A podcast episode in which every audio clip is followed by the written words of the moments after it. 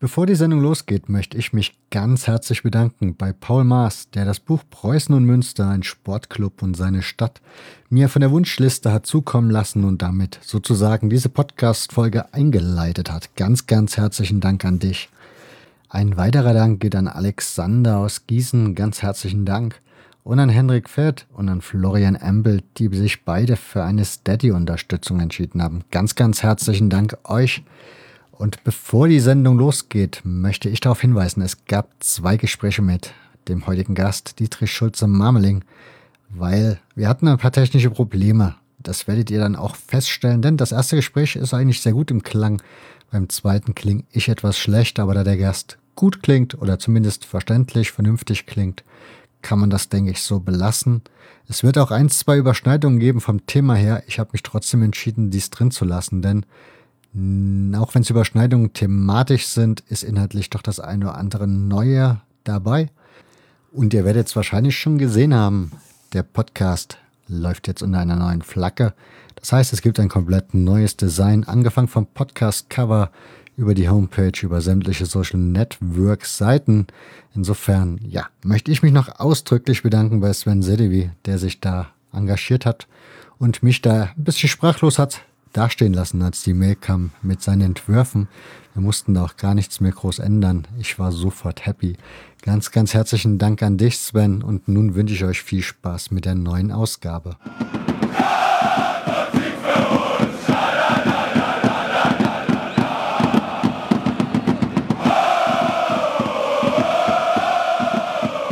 Vom höchsten Flug des Preußenadlers kündet die Bronzetafel am Stadion. Deutsche Vizemeisterschaft. Endspiel um die deutsche Fußballmeisterschaft vor 100.000 Zuschauern im Berliner Olympiastadion. Tausende waren allein aus dem Bundesgebiet gekommen, um das größte fußballsportliche Ereignis des Jahres zu sehen. In schweren Gruppenspielen hatten sich der 1. FC Kaiserslautern und Preußen Münster für den Kampf um die Meisterwürde qualifiziert. Nach der Halbzeit kommt der berühmte Preußensturm groß in Fahrt. Gerritsen schießt und vorbei. Aber dann ist es doch Gerritsen, der mit unhaltbarem Schuss das 1:0 für Preußen Münster erzielt. Doch auch Preußen-Fan Theo Lingen konnte nicht verhindern, dass Kaiserslautern nach 0:1 Rückstand noch glücklich 2:1 gewann. Trotzdem Riesenempfang auf dem Prinzipalmarkt für die Berliner Helden. Eines der schönsten Endspiele ist vorüber.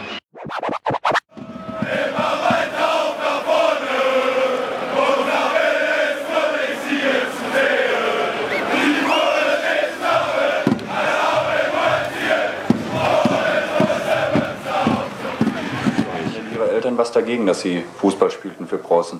Ja, die Eltern wollten das nicht, dass sie Fußballer spielen. Hätten jeden anderen Sport, hätten sie wohl gewürdigt, aber Fußball nicht.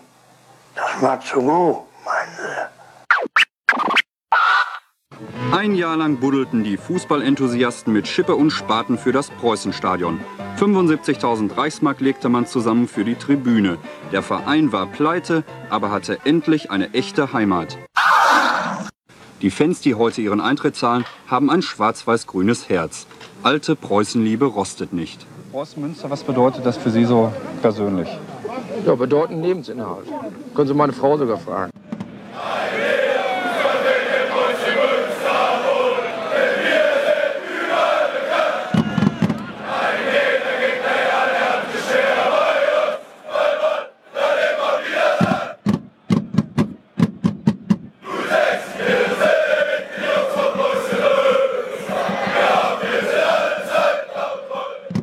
Münster, sie sind wieder wer, sie sind aufgestiegen in den bezahlten Fußball, die Stadt steht Kopf, die Begeisterung ist südländisch.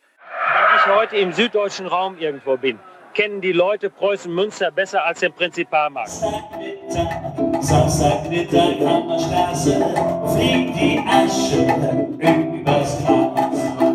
Gibt's auch eine satte Platte, hier wird keiner ausgelacht, selbst bei 0:3 im Heim ist Fußballfreude angesagt. Preußen Münster immer wieder, hier macht Fußball echt noch Spaß, denn hier macht Fußball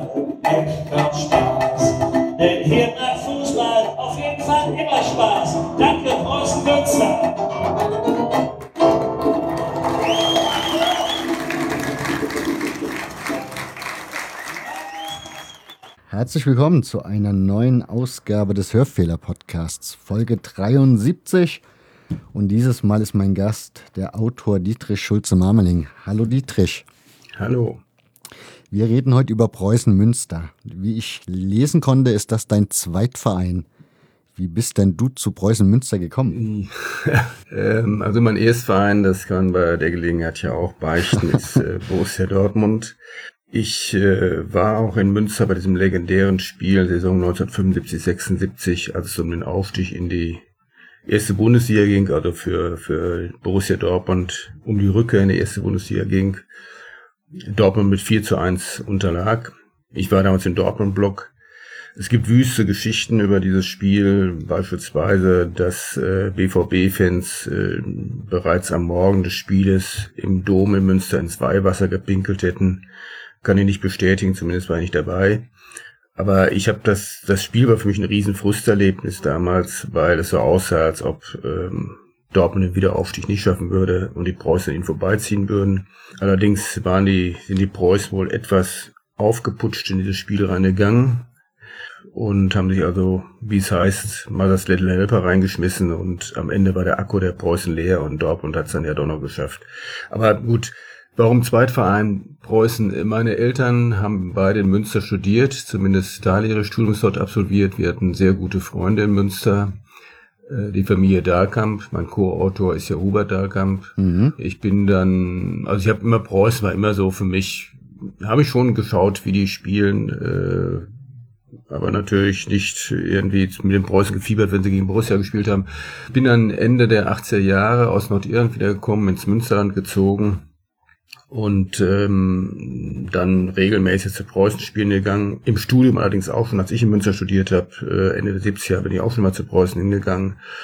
Und so ist so eine gewisse Affinität zum Verein einfach entstanden und jetzt möchte ich fast sagen, sie sind auf einer Augenhöhe mit Borussia, also jetzt nicht sportlich, aber sonst, weil ich es wesentlich bequemer erachte, es ist auch preiswerter, zu Preußen Münster hinzufahren, mir dort die dritte Liga zu konsumieren, als in den Signal Iduna Park nach Dortmund zu gehen. Auch wenn du zum Beispiel so einen Satz geschrieben hast, wie dass der SC Preußen Münster manchmal ein anstrengender Verein ist mit anstrengenden Fans? Ja, das kann man wohl sagen. Anstrengend, auch durch seine besondere Position in der Stadt. Und es wird ja über diesen Verein diskutieren ja wesentlich mehr Leute, als zu den Spielen hingehen. Und der Preußen-Fan, das ist mir eigentlich schon sehr früh aufgefallen, schon bei meinem ersten Besuch mit dem Vater von meinem Co-Autor Hubert Dahlkamp Anfang der 70er Jahre im Preußenstadion. Der Preußen-Fan ist unfassbar launisch, der kennt eigentlich so überhaupt kein Mittelmaß. Also ist immer zwischen völliger Niedergeschlagenheit und völlig unbegründeter Euphorie. Extrem hart im Urteil, was die Mannschaft anbelangt, was die Verantwortlichen anbelangt. Ich mache mal die Beobachtung, viele radikalisierte Kleinbürger, wo ich mir denke, naja, wie führen sie sich im Alltag so auf? Viel Schmähung, ja, das ist anders, als ich das in Dortmund erlebt habe. Das muss man schon so sagen. Ich habe in Dortmund damals in der Nordkurve gestanden, in der alten Roten Erde, die war so geteilt, halb Gästefans, halb Heimfans, die restlichen Heimfans haben in der Südkurve gestanden, später in der Südtribüne eben im Westfalenstadion.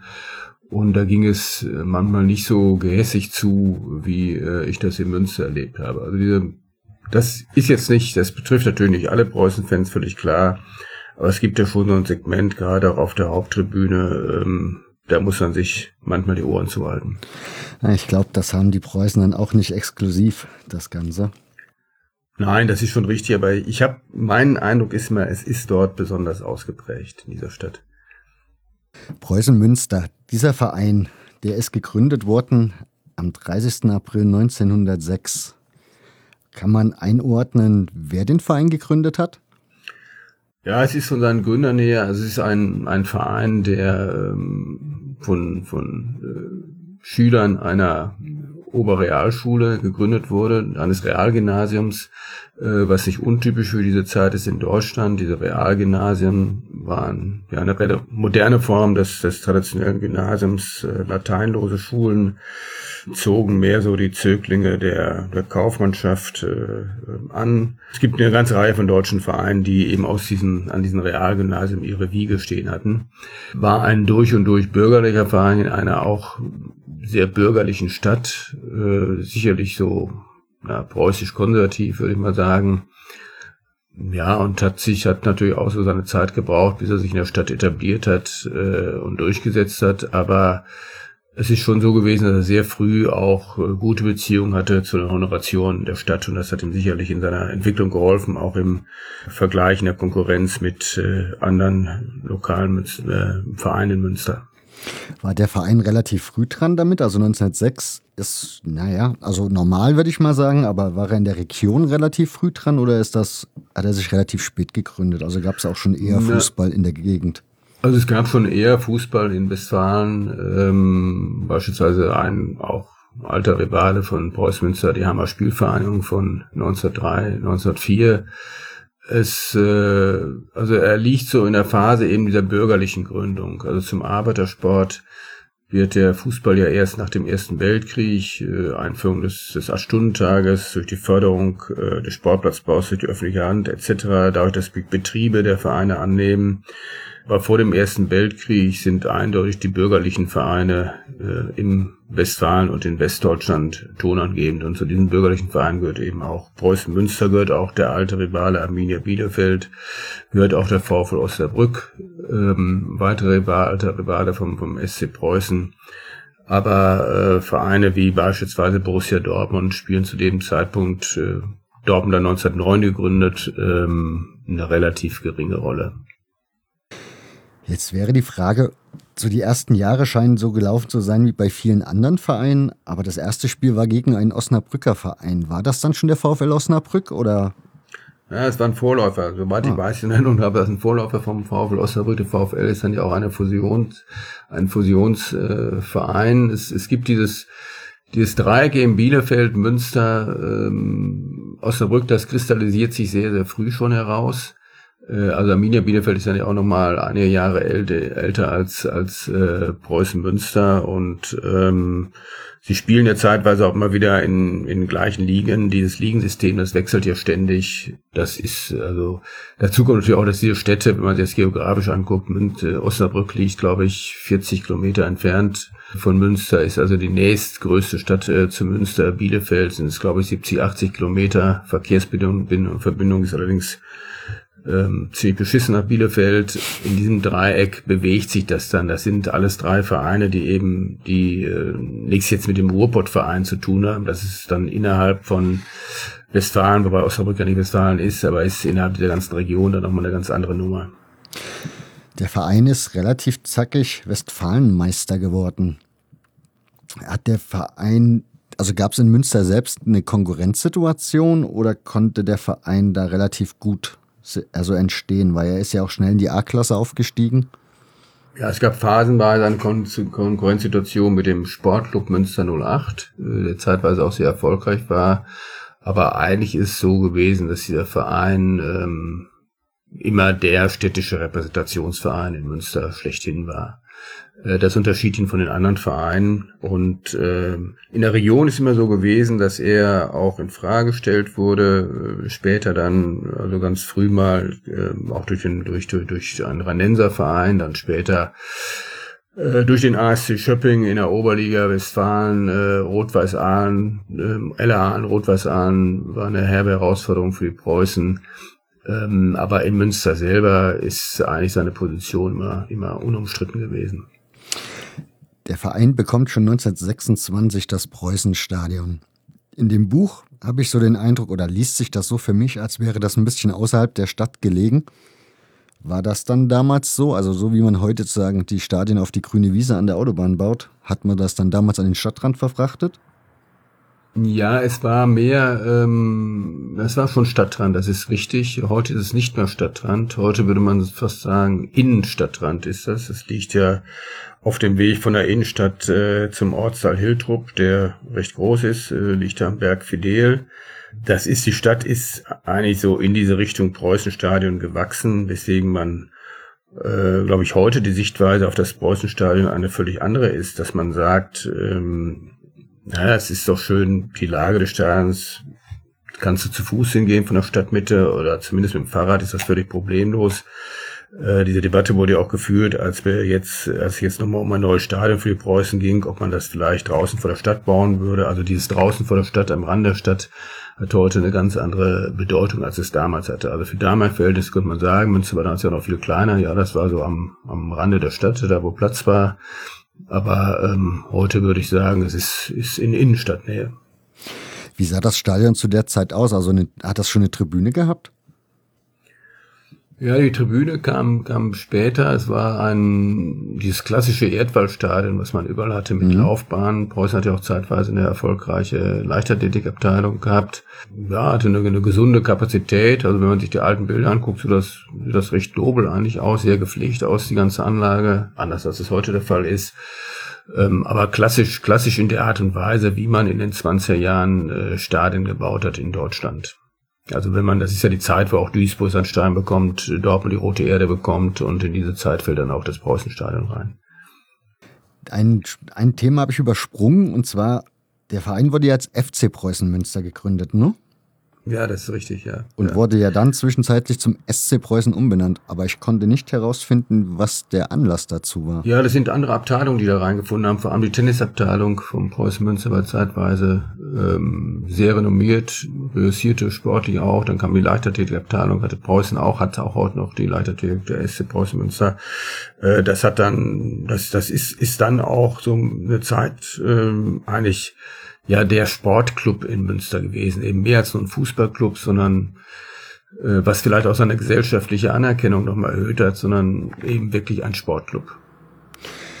Wenn du die gesellschaftliche Anerkennung ansprichst, versuch mir mal Münster zu erklären, was mich in dem Buch nämlich ihr benutzt sehr oft das Wort Kaufleute.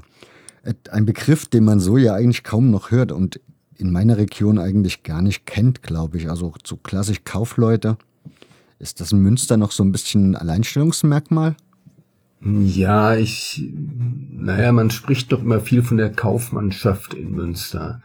Nun hat sich die Kaufmannschaft ja auch über die Jahre gewandelt, dass der einheimische Anteil doch gesunken ist, auch Münster die starke Filialisierung erlebt hat, was übrigens auch für den Fußball natürlich nicht einfacher macht, weil... mit der Filialisierung ging auch ein bisschen die lokale Bindung von Kaufmannschaft zum Verein flöten. Das ist so dass man rund um diesen Prinzipalmarkt in Münster ansiedelt. Wobei, ich weiß gar nicht, wie viele Geschäfte sich da heute noch in lokaler Hand am Prinzipalmarkt befinden. Hat traditionell aber in Münster immer auch in der Politik eine große Rolle gespielt, diese Kaufmannschaft. Und gut, wenn man heute sagt, die Preußen und die Kaufmannschaft über das Verhältnis von beiden diskutiert, dann ist das eigentlich nie so, also im traditionellen Sinne nicht ganz korrekt, weil letztendlich geht es dann um die Verbindung von Preußen zur lokalen Wirtschaft, aber lokale Wirtschaft können heute eben auch Filialen von Unternehmen sein, die ihren Sitz in Hamburg, Berlin oder sonst wo haben. Gehen wir in der Geschichte mal weiter. Es kommt jetzt eine Zeit, da kennst du dich, glaube ich, ziemlich gut aus, weil bei anderen Vereinen hast du das wunderbar aufgearbeitet. Und zwar kommen wir jetzt so langsam in die dunklen Jahre Deutschlands, also so die NS-Zeit. Da ist über den Verein nicht viel zu finden, außer dass er in der Gauliga gespielt hat. Also 6 Jahre von 7, glaube ich. Was heißt eigentlich fast durchgehend. Wie kann man, also was habt ihr oder hast du über diese Zeit herausfinden können? Was war da in Münster? Also gab es überhaupt irgendwas Besorgniserregendes, abgesehen davon, was es halt überall gab, was man so kennt? Also ehrlich gesagt ist das noch so ein blinder Fleck in der Geschichte von Preußen, wo wir auch jetzt für dieses Buch, was auch nicht Thema des Buchs war, wenig recherchiert haben. Mhm. Also allgemein sagt man ja bezüglich Münster war sehr katholisch, war in der Weimarer Republik auch eine Hochburg des Zentrums, Und dieser Katholizismus, und da kommt die Person von Galen rein und so weiter und so fort, Kardinal von Galen rein, hätte Münster imprägniert gegenüber den Nazis.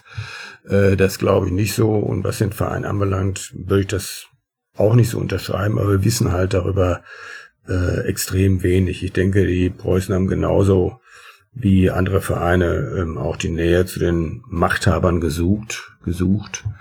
Und sei es auch nur aus ganz pragmatischen Gründen. Also mir ist nicht bekannt, dass der SC Preußen Münster eine antifaschistische Geschichte hat. Wie ist überhaupt die Lage in Münster? Also Vereinsarchive sind ja meistens irgendwie verschwunden. Wie ist das dort?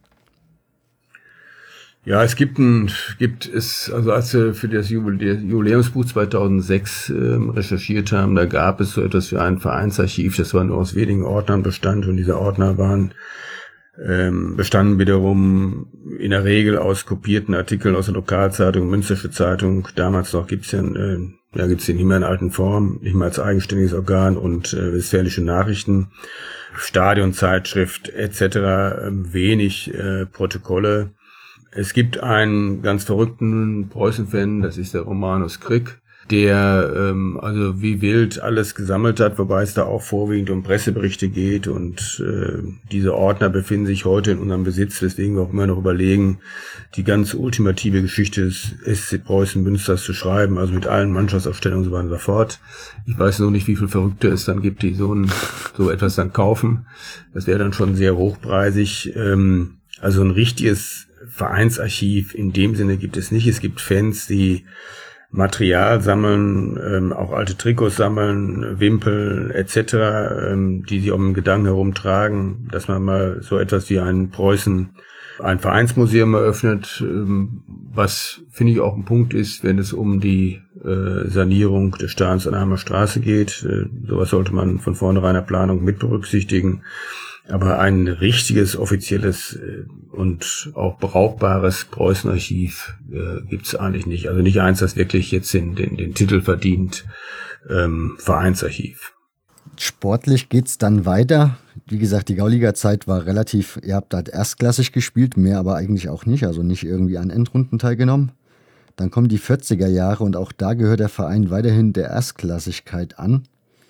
Und da habe ich gelesen, vor allen Dingen dank eines Mannes, Josef Övermann, wenn ich ihn so richtig ausspreche. Richtig, ja. Der den Preußenring ins Leben ruft. Ist das damals eigentlich so ein bisschen seiner Zeit voraus, was er da gemacht hat? Ja, das kann man schon sagen. Also ist ja auch sehr argwöhnisch aus dem Ruhrpott beobachtet worden. Man muss ja sehen, dass so mit den 30ern dann auch der großer Aufstieg der Ruhrpott-Vereine einsetzt. Schalke 04 gewinnt ja 6 seiner deutschen Meisterschaften, auch in der NS-Zeit. Dann in 5 Jahren ist Rot-Weiß Essen deutscher Meister, Dortmund wird 3-mal deutscher Meister, bis zur Einführung der Bundesliga. Also es ist ja eigentlich so die Zeit jetzt der Vereine, also auch noch dann bis zur Gründung der Bundesliga, aus dem Ruhrgebiet, die sich nicht nur eines starken Sponsorings, starken Unterstützung durch die Stadtverwaltung erfreuen, sondern auch durch lokale Betriebe, durch die Großindustrie, durch Stahl und Bergbau. Und Preußen bricht so ein bisschen diese Phalanx eben ein, dank des Bauunternehmers Josef Övermann, der diesen Preußenring auflegt. Und und dann auch finanziell von seinen Möglichkeiten, Spieler zu verpflichten, mit Dortmund und Schalkern und so weiter und so fort gleichzieht. Also Övermann war im Ruhrgebiet, ich habe das mal von Hans Tilkowski auch gehört, extrem unbeliebt, galt so ein bisschen als der Großprotz aus diesem bürgerlichen Münster. Aber Övermann ist eben der Mann gewesen, der Preußen dann auf Augenhöhe mit diesen Großen aus dem Ruhrpott brachte, und durch sein Engagement, das Engagement dieses Sponsorenringes, den er aufbaute, man müsste eher sagen Mäzene, dann finanziell auch auf Augenhöhe mit diesen Clubs brachte. Da gibt's diesen Begriff 100.000 Mark Sturm. Das ist ja extrem viel Geld zu dieser Zeit gewesen, oder? Das ist viel Geld zu der Zeit gewesen. Das ist ja ein Sturm gewesen, dass sich auch gerade Adi Preissler, Huber aus Kickern aus dem Ruhrgebiet rekrutierte, eben von Dortmund und Erkenschwick, was natürlich auch für böses Blut gesorgt hat. Ob diese Summe stimmt, weiß man nicht. Die ist irgendwie mal von einem Journalisten geprägt worden, diese Summe 100.000 Mannsturm. Aber ja, ist schon ein Markstein in der Geschichte dieses Vereines. Der ja dann auch seinen größten sportlichen Erfolg im Grunde hatte, 1951 mit dem Endspiel um die Deutsche Meisterschaft. Richtig. Kannst du da ein bisschen näher drauf eingehen, uns mal so ein bisschen mitnehmen, wie das, was das so mit Münster gemacht hat? Also diese Stadt muss ja dann völlig im Ausnahmezustand gewesen sein. Das kann man wohl sagen. Also das ist wahrscheinlich das Jahr gewesen, wo die größte Fußballbegeisterung in Münster existierte. Wobei gibt es da auch noch andere Marksteine wie Einführung der Bundesliga etc. Aber es ist schon so gewesen, dass damals die Stadt sehr geschlossen hinter dem Verein stand, dass die Preußenspiele, vor allem die Endrundenspiele dann mit Deutscher Meisterschaft, große Massen mobilisierten. Der Zuschauerrekord fürs Preußenstadion, wobei sich niemand so richtig festlegen kann, ob es jetzt 45.000 oder 50.000 oder noch mehr waren, rührt ja auch aus einem dieser Endrundenspiele. Ja, da hat, ich glaube, dass Münster deswegen heute auch noch immer glaubt, also eigentlich wegen zwei Daten, das ist 1951 und das ist dann 1963 Einführung der Bundesliga, warum man zu Crème de la Crème des deutschen Fußballs gehören sollte, warum einem eigentlich ein Platz unter den Großen in Deutschland gebührt. Also das ist etwas, woran auch periodisch in Münster auch die Medien immer wieder erinnern, dieses Endspiel von 1951, was man gegen Kaiserslautern mit 5 späteren Weltmeistern an Bord damals verloren hat. Ja, das ist aber auch etwas, was andere Vereine auch so haben, dieser Blick auf dieses, wir gehören aber irgendwo anders hin. Was aber erstaunlich ist, und man liest, überraschend wäre 1963 Preußen-Münster zur Bundesliga zugelassen worden, wäre die Frage, warum überraschend? Also ich vermute, dass es dann sportlich eigentlich, wären wahrscheinlich andere dran gewesen.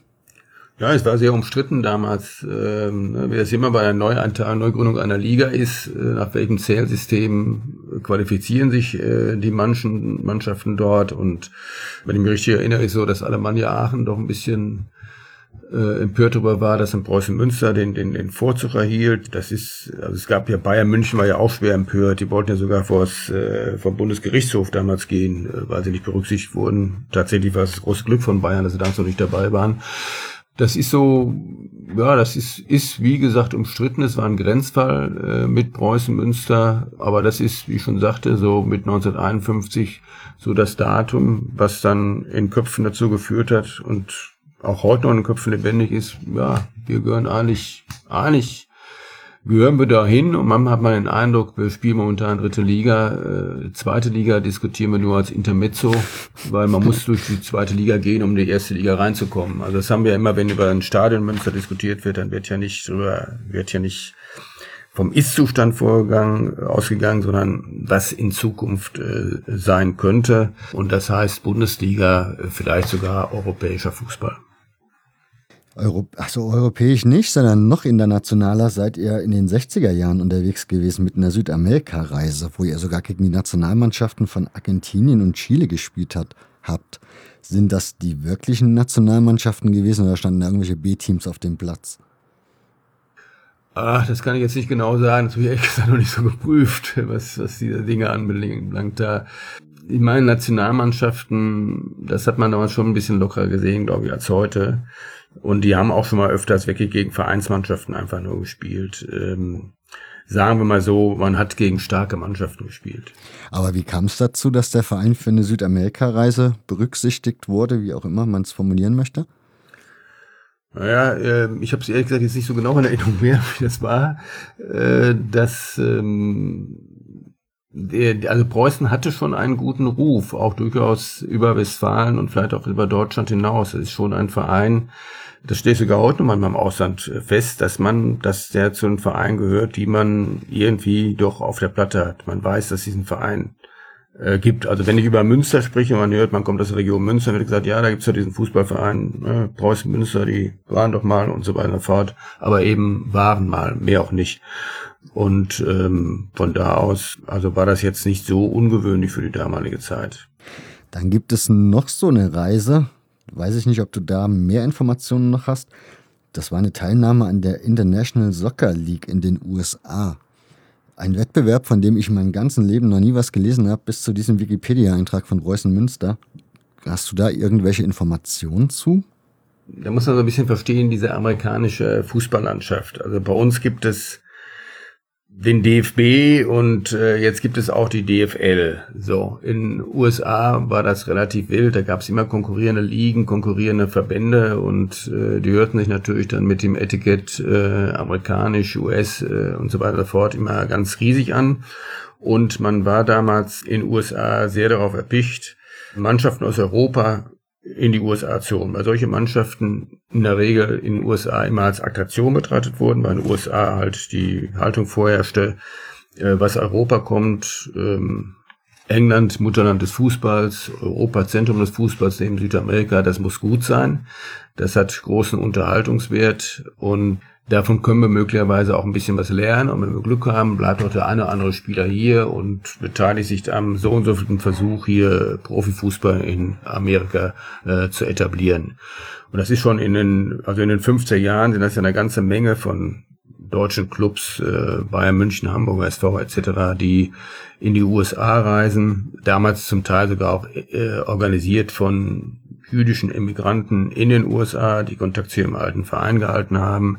Und insofern sind diese für die Spieler eine Riesenattraktion mal die US-Reisen gewesen und die Teilnahme an irgendwelchen obskuren Wettbewerben, sportlich von weniger großer Bedeutung.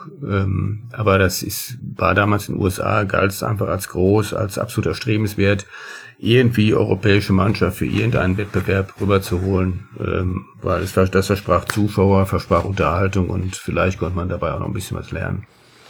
Gibt es zu diesem Kapitel irgendwie Lesestoff, also Leseempfehlung von dir? Nein, ich finde das nur mal wieder in Vereinsgeschichten, wie beispielsweise eben der von Bayern München oder der vom Hamburger SV, wo dies erwähnt wird und für die Spieler natürlich auch eine Riesengeschichte ist. Ne? Das ist ja heute ist es ja relativ selbstverständlich, in die USA zu fliegen. Damals war das wirklich die Reise in die neue Welt, in eine völlig andere Welt. Ich kann mir erinnern, dass im Vorfeld der WM 1994 von einem Autor ein Buch erschienen ist über Soccer in den USA und dort wird dann auch Bezug genommen auf die deutschen Einflüsse und die Reisen deutscher Teams in die USA. Ich glaube, der Autor war damals Gabriel Kuhn, der es geschrieben hat. Da habe ich auch zum ersten Mal was drin gefunden in diesem Buch über diese Connections, US-Fußball und deutscher Fußball. Mhm. Zurück zu den Preußen. Die haben sich ja dann aus der Bundesliga auch sofort verabschiedet und dann den Kampf in der zweiten Liga aufgenommen. Ich würde aber sagen, die erste Zeit mal nicht so erfolgreich, oder? Nein, der Sturz von der Bundesliga in die zweite Liga ist damals enorm gewesen, weil die zweite Liga war ja seinerzeit fünfgleisig. Das waren die sogenannten Regionalligen. Sie spielten in der Regionalliga West dort. Und damals waren ja die Zuschauereinnahmen auch von immenser Bedeutung für die Vereine. Und wenn ich mich richtig erinnere, ist dann nur noch ein Drittel in der Regionalliga zu den Spielen der Preußen hingegangen. Herrschte damals eine ziemlich trostlose Atmosphäre. Mein erstes Preußenspiel, das ich gesehen habe gegen Wattenscheid und Neuen, fand ich auch noch in der Regionalliga-Zeit. Und das war schon eine ziemlich triste Geschichte. In diesem weiten Rund des Stadions, das damals ja noch über 40.000 fasste, 6.000, 7.000 Zuschauer da zu haben. Und also finanziell war das für die Vereine auch ein ziemlicher Absturz und zum Wiederaufstieg konnte man dann eigentlich erst wieder aufholen, hat man was mit aufgeholt mit der Einführung dann der zweigleisigen zweiten Bundesliga. Du beschreibst, weil du ja gesagt hast, in dieser Zeit fällt auch so dein erstes Spiel bei den Preußen, dieses Publikum so enorm mit diesem, also das Aussehen dieses Publikums, dass sie da alle irgendwie so mit einem Hut und mit einem Knirps in der Hand zum Spiel gegangen sind. Trenchcoat, Hut, Knirps. Aber du schreibst auch, das wäre dir in Münster extrem aufgefallen, das hättest du von Dortmund so nicht gekannt. Nein, das war hier wirklich, war das mehr so diese Beamtenschaft, ne, die man im Stadion fand. Und die war in Dortmund zu dem Zeitpunkt war Dortmund ja noch richtig Industriestadt. Anders als heute, war das optisch nicht präsent. Und was ich auch nicht kannte, waren dieses sehr radikale, militante Gebaren dieser Menschen, Das blieb mir auch so in Erinnerung von meinem ersten Stadionbesuch dort, dass ich da Sachen hörte, hatte ich in Dortmund damals noch nicht so gehört. Das war schon ein anderes Publikum. Später sah man dann auch sehr viele Studenten im Stadion. Zum Teil standen die gemäß ihrer politischen Orientierung dann aufgeteilt auf der Geraden oder auf der Kurve. Aber damals war das so wirklich dieses stinknormale, dieses Kleinbürgertum, Münsteraner Kleinbürgertum, auch ein bisschen Proletariat hat Münster ja auch, Beamtenschaft, das war so, hatte ich den Eindruck, der Kern des Preußenpublikums. Das ist doch aber eigentlich auch eine Besonderheit. Studenten beim Fußball ist ja jetzt so in der Masse, war das ja eigentlich viele Jahrzehnte nicht so verbreitet. Ja, das war in Münster, also ich kann es jetzt nicht so repräsentativ sagen, weil das eine Stadion, das ich eben lange Zeit besucht habe, bei Rote Erde Dortmund, und damals spielte Dortmund als Universitätsstadt noch überhaupt keine Rolle. Und dann eben halt Ende der 70er Jahre Münster, wobei ich glaube, das war jetzt auch nicht so ein hartes Phantom, was man da bei Studenten antraf. Dem stand ja auch so ein bisschen entgegen, dass eine nicht unbedeutende Zahl von Studenten ja von außerhalb kommt, gar keine Münsteraner sind. Sondern so, okay, gerade wenn Flutlichtspiel ist, wir gehen da hin mit Freunden, wir gucken da mal, wir trinken gemeinsam Bier und natürlich halten wir zu den Preußen, völlig klar, aber nicht so beinhartes Phantom. Wahrscheinlich hat sie es bei vielen da ja auch in dem Moment verloren, wo sie ihre Zeit in Münster abgeschlossen hatten und wieder in die Heimat oder in andere Städte zurückkehrten. Da gut, Münster ist eine Universitätsstadt und ich denke, so ein Verein muss ohnehin schauen, dass er gerade bei den Studenten einen Fuß hineinbekommt, wenn er größere Zuschauermassen mobilisieren will. Zeigt aber gleichzeitig so ein bisschen das Problem, weil dieses studentische Publikum ja einerseits eins ist, das schon mit einer gewissen Vereinsloyalität nach Dortmund, nach Münster hinkommt. Also ich bin Dortmund-Fan, Hamburg-Fan, Bremen-Fan, studiere jetzt in Münster und irgendwann, zumindest ein Teil von ihnen, dann irgendwann auch wieder verschwindet. Also die ganz große Bindung nicht so da ist. Und das kam ja, also bei vielen hatte ich so damals einen Eindruck, das ist so, ja, ich studiere jetzt in Münster und ja, heute Abend spielt Preußen Münster, da gehe ich mal hin. Damals konnte man ja auch noch, ich meine, heute ist es auch, weil nicht so viele Zuschauer hinkommen, spontan das entscheiden, gehe ich zum Spiel oder nicht. Dann konnte ich eine halbe Stunde vorher, habe ich oft dann den Schluss in meiner WG gefasst oder haben wir den Schluss gefasst, komm, wir gehen mal eben noch diese 1,5 Kilometer zum Stadion und gucken, was heute Abend los ist, wie die Preußen spielen. Aber es war nicht so ein knallhartes Phantom, war das glaube ich nicht. Die Preußen kommen dann Mitte bis Ende der 70er Jahre nochmal sportlich so richtig in Schwung. Wir hatten dann Dritte der 2. Liga Nord. Ist das dann die Berechtigung zu Aufstiegsspielen oder war das? Nee, das war damals ja so, dass der Meister stieg automatisch auf und der Zweite machte ein Entscheidungsspiel gegen den Zweiten der Gruppe Süd. Mhm. Also in dieser Saison 75, 76, auf die ich eingangs eingegangen bin, war das dann eben Dortmund gegen Nürnberg und nicht Preußen. Und damals mobilisierten die Preußen auch nochmal ordentliche Zuschauermassen, wobei da auch eins auffällig ist, auch in dieser Saison, wir sind gerade den Zuschauerzahlen also ein bisschen nachgegangen. Es sind dann so Schlüsselspiele, wo viele Zuschauer hinkommen, die ja den Gesamtschnitt nach oben hieven. Aber eben wie gegen Dortmund, das war ein legendäres Spiel, wo heute noch in Münster jeder behauptet, soweit es überhaupt biologisch möglich ist, dass er bei diesem Spiel dabei gewesen ist. Das Stadion bei seiner Zeit war völlig überfüllt. Da waren bestimmt 45.000 Leute im Stadion. Man hat ja Schwarzkarten verkauft. Mir hat später ein Kassierer erzählt, noch vor 2, 3 Jahren bei einer Veranstaltung gesagt, naja, das war eher so, wir haben da gestanden als Kassierer, haben gesagt, komm, gib mir 2 Mark und dann geh durch. Da haben auch einige Kassierer dann noch so ein bisschen in eine Tasche gewirtschaftet an dem Abend. Heute natürlich völlig undenkbar sowas. Aber ich finde gerade, dass diese Saison so die Problematik von Preußen auch aufzeigt. Es gibt einen Kern von Fans, die zu jedem Spiel hingehen. Das ist dann in der 2. Liga, sind das damals 8.000 oder 10.000 Leute. Und dann gibt's eben diese Highlights. Aha, es könnte sein, dass hier demnächst der ganz große Fußball einzieht in Münster. Da will ich natürlich dabei sein. Dann sind plötzlich über 40.000 im Stadion drin. Das ist mir in dem Buch auch aufgefallen, weil ihr die Zuschauerzahlen ja immer so ein bisschen durcharbeitet oder mit berücksichtigt. Ja. Und da fällt halt sehr extrem auf, was für enorme Sprünge da sind zwischen diesen Spielen. Liegt das an diesem, was du vorhin schon gesagt hast, dieser Anspruch, den man so bei Preußen Münster hat, dass man halt einfach mal in die erste Liga gehört, dass man dann, wenn es dann halt mal wieder Etepetete ist in Sachen Fußball, dass man dann da am Start ist, oder? Ja, so, das ist so, und bestimmte Gegner sind auch dem Preußen-Publikum, oder nicht dem Preußen-Publikum, vielen Münsteranern profan, also das wird zu profan, das wird ganz deutlich, als die Preußen mach mal jetzt einen kleinen Sprung nach vorne, in die in der Oberliga spielen, damals die dritte Liga, die ja es gibt, die eben, ja, die Zahlweise ist 8, dann sind sie einfach mal 10 Oberligen, dann die Oberligen nach der Wiedervereinigung. Da haben sie in der Oberliga einen Zuschauerschnitt, wo es gegen relativ namenlose Vereine häufig geht, von 2000 bis 3000. Wenn sich dann für die Aufstiegsrunde zur zweiten Bundesliga qualifizieren, kommen dann 15.000, 20.000, 26.000, 27.000 Zuschauer plötzlich im Stadion. Sind die Zuschauer da? Weil jetzt kommen namhafte Gegner und jetzt besteht die Möglichkeit, dass sie eine Etage nach oben rücken.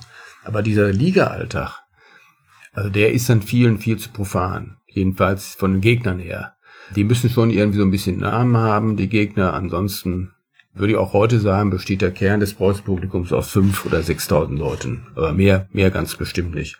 Und das ist wirklich so, ich meine, gut, wir haben natürlich in einer Phase des Fußballs, wo er ohnehin nicht so Zuschauersport ist wie heute, sehen wir auch, dass bei Borussia Dortmund gegen Bayern München 50.000, damals fast ja 54.000 ins Westfalenstadion kommen und gegen anderen Gegner 30.000 kommen, aber immerhin noch 30.000. Auch dort sind Beschwankungen, aber bei Preußen Münster sind die schon sehr extrem, und ich glaube, es hat was ein bisschen mit so einer Haltung in der Stadt zu tun. Das muss schon top sein, was hier geboten wird.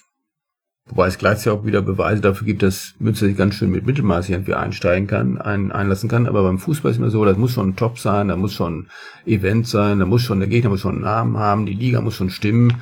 Ansonsten, sorry, es gibt so viele andere Dinge in der Stadt, wo man irgendwie vergnügen kann, das muss jetzt wirklich nicht unbedingt Preußen sein. Also so wie die Stadt sich selber sieht, die Stadt sieht sich ja on top, und die Stadt leidet ja auch sehr stark darunter oder hat sehr stark darunter gelitten, dass Essen, das Ruhrgebiet, also die Preuß dann europäische Kulturhauptstadt wurden und nicht Münster selber. Da ist das dann fast so eine Beleidigung, wenn man nur dritte Liga spielt oder möglicherweise perspektivisch sogar nur vierte Liga spielt. Von außen gesehen ist es doch aber so, also geht's mir so, Münster, klar, du kennst die Unistadt, man kennt das Klischee, dass das die Fahrradhauptstadt ist. Und dann kennt man Preußen-Münster, und dann hört es aber auch schon eigentlich auf, bis zu jetzt neuerdings den Tatort, also was neuerdings, seit ein paar Jahren gibt es den ja jetzt schon, aber ansonsten weiß ich über Münster eigentlich nichts, und die Preußen sind für mich so das Aushängeschild, was ich mit dieser Stadt so verbinde. Das darfst du jetzt aber nicht den Münsteranern sagen, dann kommst du nicht lebend aus der Stadt raus, aber du hast natürlich völlig recht, das stimmt natürlich so, das ist so, es gibt eine unheimliche Differenz zwischen der Innen- und Außensicht, finde ich, von Münster. Ne? Also zunächst muss man sagen, Münster ist eine Stadt, als meine Eltern dort in 50 Jahren studiert haben, da mussten sie sich gegenüber Studenten aus anderen Städten mehr oder weniger entschuldigen dafür, dass sie in diesem Nest, in diesem Provinz gelandet sind. Und das ist heute völlig anders. Heute ist die Stadt gerade bei jungen Leuten sehr beliebt. Also mir fällt es auch schwer, meine Söhne davon zu überzeugen, dass man in einer anderen Stadt studieren kann und leben kann als Münster. Es ist natürlich auch die Studenten extrem junge Stadt, aber das ist in den 60er, 70er oder 50er Jahren war das miefig, eng und so weiter und so fort. Als ich angefangen habe in Münster zu studieren, Ende der 70er Jahre, ich bin auch noch nach Frankfurt dann geradezu geflüchtet. Als ich dann wiederkam aus Frankfurt, merkte ich, hier ändert sich was in dieser Stadt. Aber diese Stadt hat, was die Stadt so eigen hat, ist, dass sie schon, wie gesagt, sehr viel von sich hält. Und jetzt auch auf den Fußball zu kommen, das ist dann auch schon so ein bisschen im Fußball. Das ist natürlich völlig recht, wenn man auswärts gehört Preußen Münster zu den Sachen, die man mit Münster assoziiert. Ansonsten assoziiert man damit große Uni, den Tatort, richtig, der übrigens ein ganz gutes Bild von Münster gibt. Also da steckt viel Wahrheit in diesem Tatort drin, auch wenn es kein richtiger Krimi ist. Vielleicht die Skulptura, die Skulpturenaufstellung, die ja sehr renommiert ist.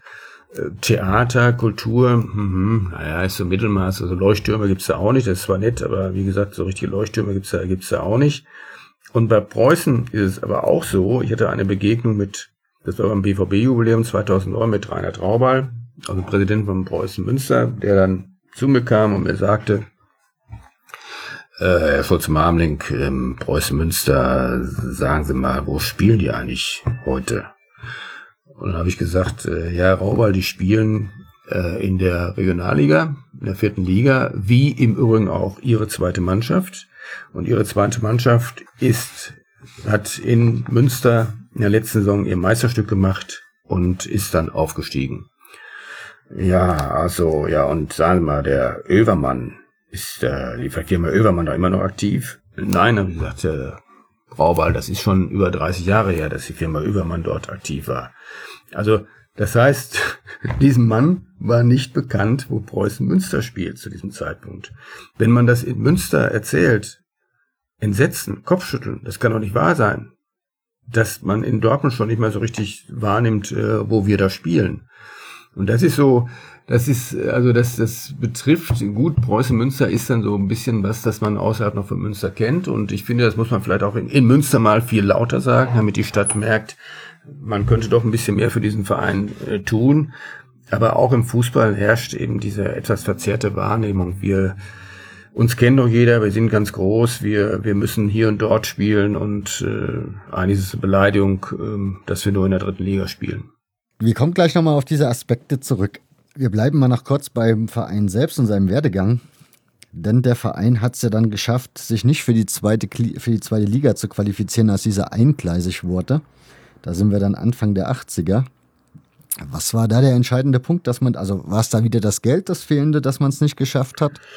Es war das Geld, die Mannschaft war einfach nicht gut genug dort. Also man hat in Münster auch bestimmte Entwicklungen, die in anderen Städten stattfanden, verschlafen. Und ich glaube, man hat in Münster immer so ein bisschen abschätzigen Blick auch auf die Kleinen gehabt, die dann plötzlich an einem vorbeizogen, die bestimmte Dinge einfach auch besser, professioneller gemacht haben als dieser Verein. Das ist eigentlich so eine Zeit, wo auch vieler Münsteraner aufgrund dieser vergebenen und auch Teile sicherlich der Münsteraner Wirtschaft aufgrund dieser vergeblichen Anläufe auf Liga 1 sich frustriert dann auch abwenden von diesem Verein und sich nicht mehr so großartig für diesen Verein erwärmen. Aber warum ist das so? Ich meine, man muss ja bloß diese paar Kilometer weiter nach Osnabrück schauen. Die haben ja auch immer so diesen ewigen Kampf, wieder zurück in die 2. Liga zu kommen, schaffen den aber regelmäßig wieder, um es dann auch wieder gerade zu verkacken. Aber nichtsdestotrotz, da scheint die Stadt hinten dran zu stehen. Warum ist das in Preußen so anders? Ja, gibt's verschiedene Gründe. Jetzt auch nochmal mit dem Osnabrück mal sagen, dass sie natürlich heute einen Vorteil haben, dass die Erinnerung an Zugehörigkeit zur 2. Liga, zur 2. Etage des Profifußballs nicht etwas jünger ist als in Münster. Ja, das verliert sich ja irgendwann mal. Und Vereine verändern sich ja auch in dem Moment, wo sie absteigen und länger in einer anderen Liga bleiben, dann passen sich auch dem ganzen Niveau einer solchen Liga irgendwo an. Also auch was das Administrative und so weiter anbelangt. Ich glaube, in Münster, was man in Münster nie geschafft hat, ist so etwas wie eine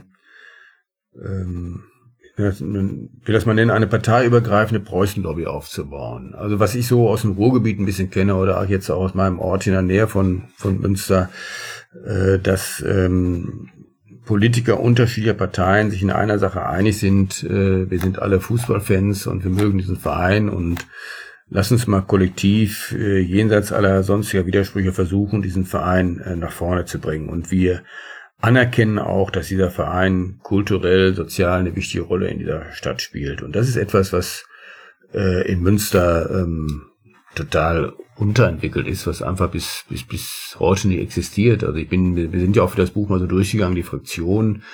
Wer geht aus den Fraktionen zu Preußen hin? Wer ist dann von denen, die dahin gehen, auch als echter Preußen-Fan zu verstehen? Das sind doch sehr, sehr wenige Leute. Und wobei es gar nicht so ist, dass da überhaupt keine Fußballfans im Rat sitzen würden. Dem ist nicht so, aber die halten Preußen Münster nicht für wichtig. wenn es um die Befriedigung ihres Fußballkonsums geht, die sagen, ja Gott, ich kann noch zu Dortmund gehen oder zu Schalke, ist ja auch alles erreichbar, ich kann es im Fernsehen gucken. Also ich muss jetzt nicht am Samstagnachmittag im Preußenstadion verbringen.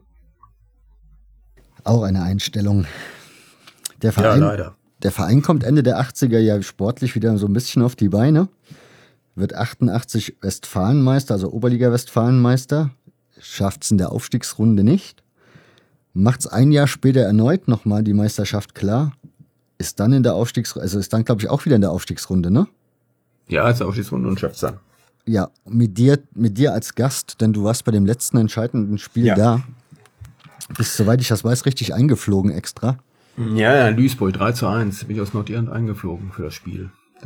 Es war entscheidend, es war nicht das letzte Spiel, aber es war entscheidend, dieses Spiel. Man ist ja dann mit Duisburg gemeinsam aufgestiegen und da herrscht nochmal eine richtig große Begeisterung für den Verein, also nicht nur in der Stadt, auch in der Region. Man muss ohnehin die Region mal mit betrachten. Ich glaube, dass auch heute, auch was diesen Kern der Preußenfans anbelangt, also diese 5.000 bis 6.000, eigentlich unerheblicher Teil aus dem Umland kommt von Münster. Das ist einfach wichtig für seine Region, findet, dass da so ein Profiverein ist. Jedenfalls Ende der 80er dann nochmal, also richtig große Begeisterung. Man denkt, jetzt geht aber hier richtig die Post ab. Eine sehr sympathische Mannschaft, auch mit einer Reihe von Spielen aus dieser Region und die auch, die irgendwie zu dieser Stadt auch irgendwo passte. Einen sehr guten Trainer, Helmut Horsch, der leider später Verbandstrainer wurde. Also da war man in der Zeit, wo man dachte, ja, die ganzen Fehler der Vergangenheit werden jetzt korrigiert und jetzt geht's hier ab. Um es dann direkt mal mehr oder weniger wieder selbst zu verbaseln, indem man irgendwie ein paar unglückliche Entscheidungen in Sachen sportlichen Bereich trifft, ne? Ja, es war ganz furchtbar damals. Das Problem war, dass die Führung des Vereins, muss man einfach sagen, null Ahnung vom Fußball hatte. Und ich glaube, es ist auch ein Grund gewesen, warum Helmut Horsch als Trainer ging und auf den ruhigen Posten des Verbandstrainers übersiedelte, der da wusste, dass mit diesen Strukturen und mit diesen Personen das Ende der Fahnenstange jetzt irgendwo erreicht ist. Und dazu kam auch damals schon die Stadionproblematik, dass da doch ein erheblicher Bedarf an Entwicklung existierte. Man hat Trainer geholt, wo man nur den Kopf schütteln kann. Also was dem Verein mangelte, es damals massiv an sportlicher Kompetenz. Was dann ja damit endete, wie gesagt, dass sie abgestiegen sind. Du warst als Journalist vor Ort, durftest da dir diese Pressekonferenz des damaligen Präsidenten König, hieß er, glaube ich. Ja, genau. Zu Gemüte führen, was dich dann scheinbar ganz extrem in deiner Konzentration gestört hat auf dem Heimweg. Also sprich, du musst da schweren Gedanken gewesen sein, ob dieser Pressekonferenz. Also es war ziemlich legendär, es war ein purer Zufall, war das so, dass es gab da zumindest noch das Stadtblatt, das war so ein alternatives Magazin und das von Jürgen Kehrer gemacht wurde, dem Autor des Krimireihe Wilsberg und Jürgen Kehrer wusste, ich hatte eigentlich mit dem Stadtblatt nichts zu tun und wusste aber, Gott, der interessiert sich für Preußen und hat vielleicht auch ein bisschen anderen Blick darauf und willst du nicht zu dieser Sitzung des Sponsorenpools gehen, weil man gehörte selber auch zum Sponsorenpool als Stadtmagazin, wo dieser Abstieg verhackstückt wird. Und ich bin damals mit Hubert, eben meinem Co-Autor bei dem Buch, wir sind dann da weiter hingegangen. Wir waren übrigens, die waren auch die Ersten überhaupt auf diesem Treffen waren und standen da erstmal mit Präsident König so ein bisschen alleine da herum und drucksten herum. Und diese Sitzung war einfach niederschmetternd, weil man merkte, da waren wirklich die absoluten Amateure am Werk und die hatten es doch überhaupt nicht geblickt. Und was so typisch war auch in der Haltung dann gegenüber der Mannschaft, war, dass dann einer ja sagte, sinngemäß, sie sind sich darüber, die Spieler beklagte, sie kamen, sie aßen, sie wischten nicht den Mund ab, sie mussten nicht dafür bezahlen und sie gingen großlos, so ähnlich so. Also über solche Sachen regte man sich damals da auf und woran sportlich gescheitert ist, das war an dem Abend überhaupt kein Thema. Auf jeden Fall war ich dermaßen in Gedanken über das dort erlebte, dass ich auf dem Hauseweg dann in Alten Berge, auf dem Schifferter Damm im Max-Clemens-Kanal war das in Münster, der stark mit Schotter bestreut war, der gerade saniert wurde, mit dem Wagen ins Schleudern geriet und mich überflug und vor einen Baum knallte und ja, Riesenglück hatte, dass ich das letztendlich schadlos überlebt habe. Ein Adrenalinschock hat mich irgendwie in Lage versetzt, die Scheibe des Autos einzuschlagen, da rauszukriechen. Bin dann irgendwie Benzin überströmt, das war das Problem, dass der Tank auch kaputt war, die Zündung war noch an und die Gefahr bestand, dass der Wagen in der Luft fliegt, bin ich dann zu einer Kneipe hingewankt in der Nähe dort, habe die Feuerwehr angerufen, die dann anschließend, als ich dann wieder zum Unfallort zurückkam, nach der Leiche gerade suchte dort im Graben.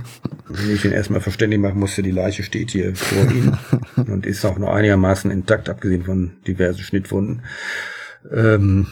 Ja, das war schon, naja, da habe ich mir gesagt, also das Ganze muss ja, das kann ja nicht umsonst gewesen sein, also du musst dich vielleicht doch emotional ein bisschen mehr mit diesem Verein auseinandersetzen, wenn dir sowas passiert und du anschließend sowas überlebst. Ja, das heißt, was hast du dann, also würde mich erstmal interessieren, wenn du dann den Artikel geschrieben hast im Stadtblatt, wie hat der Verein da so drauf reagiert, wie geht man überhaupt mit der, also mit dir um, mit dem, wie du über die Preußen berichtest? Ach, da hat man gar nicht so, also der Verein, der war jetzt nicht irgendwie ketzerisch, ne? Das war mehr so, es gab ja dann den neuen Trainer, Hans-Werner Moers. Mhm. Das war auch eine sehr, sehr gute personelle Entscheidung, weil da endlich jemand im Verein reinkam mit Ahnung vom Fußball und das war so, dass ich Hans-Werner Moers dann noch besucht habe und dann habe ich einen Artikel gemacht, sowohl über die Sponsorensitzung, aber vor allem, was die Gründe für den Abstieg sind und was Moers jetzt, die Verpflichtung von Moers für den SC Preußen Münster bedeutet.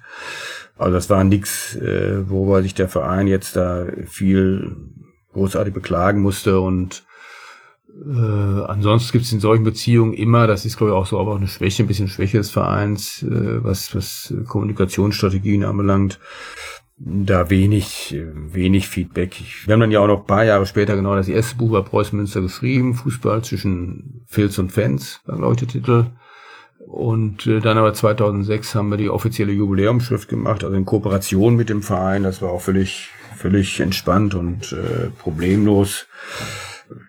Ich glaube, sie wussten, also die damals Verantwortlichen, Ende der 80er, Anfang der 90er, die wussten, dass wir ihnen recht kritisch gegenüberstanden, aber ich glaube, da konnten sie irgendwie schon leben. Der Verein ist nochmal deutscher Amateurmeister geworden 1994. Deutscher Amateurmeister, was war der Titel damals wert? Ja, also, das ist dann die Runde der Drittligisten, und damals gab es ja ganz viele Drittligisten noch, gewesen, die sich nicht für die Aufstiegsrunde zur zweiten Bundesliga qualifizieren konnten. Die haben dann den deutschen Amateurmeister aufgespielt. Ja, was war das wert? Nicht besonders viel, sage ich mal. Und wirkt dann ja auch mal ein bisschen komisch bei einem Verein, von dem man weiß, der immer damit prahlt, wir waren deutscher Vizemeister, und wir waren bei der Gründung der Bundesliga dabei. Wenn er dann die deutsche Amateurmeisterschaft feiert. Das ist, glaube ich, auch ein Ereignis, an das sich viele nicht mehr erinnern können. Man kann sich erinnern an den Aufstieg in die zweite Bundesliga. Man kann sich erinnern, dass man sich für die eingleisige dritte Liga qualifizieren konnte. Da gab es ja auch nochmal eine große Begeisterung beim letzten Heimspiel gegen die Reserve von Borussia Mönchengladbach, als 18.000 im Stadion waren. Aber diese deutsche Amateurmeisterschaft, die hat, glaube ich, keiner mehr auf dem Schirm. Der Verein hat sowieso so ein paar komische Rekorde drin, wie der ewige Tabellenführer der Regionalliga Südwest-West. Ein Titel, für den man sich ja jetzt auch nichts kaufen kann. Klingt aber... Ja, auch nur, ich weiß gar nicht, wie viele Jahre das waren. Ja, klingt aber super, dass man denkt, jetzt wären die da sportlich mega erfolgreich gewesen in der Zeit. Ja, das ist dann so ein bisschen was für die Statistiker, für die Freaks, ne, die dann irgendwie solche Sachen noch rausbekommen. Ja. Ja, es ist schon ein bisschen traurig, wenn man von solchen Erinnerungen dann leben muss. Aber ist ja auch ganz witzig. Bitter wird's ja dann eigentlich erst 2006, als man dann zum 100. Geburtstag in die vierte Liga absteigt. Das muss doch Riesenkatzenjammer verursacht haben, oder? Ja, wobei ich manchmal einen Eindruck habe, es wurde gelassener hingenommen als die aktuelle Abstiegsgefahr, weil das ging ja einher mit starken personellen Veränderungen im Verein und damit verbunden auch durchaus positiven Entwicklungen, dass sich neue Leute diesem Verein widmeten, dass man eine Stadionfrage auch einen Neustart machte.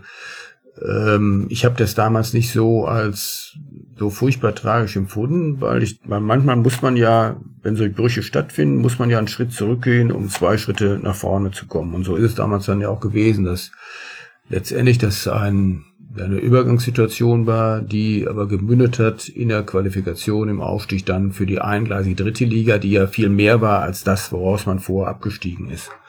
Das ist ja eine hochprofessionelle Liga dann gewesen und deswegen fand ich das, also für mich war immer wichtig bei Preußen, aber ich habe vielleicht noch eine ganz spezielle Betrachtungsweise von Preußen, das merke ich auch in aktuellen Debatten, dass man da ab und an mal aneckt. Ich sage mal, was passiert da konzeptionell, was passiert dort mit Nachhaltigkeit, was passiert da mit Blick nicht auf das nächste Jahr, sondern auf die nächsten Jahre.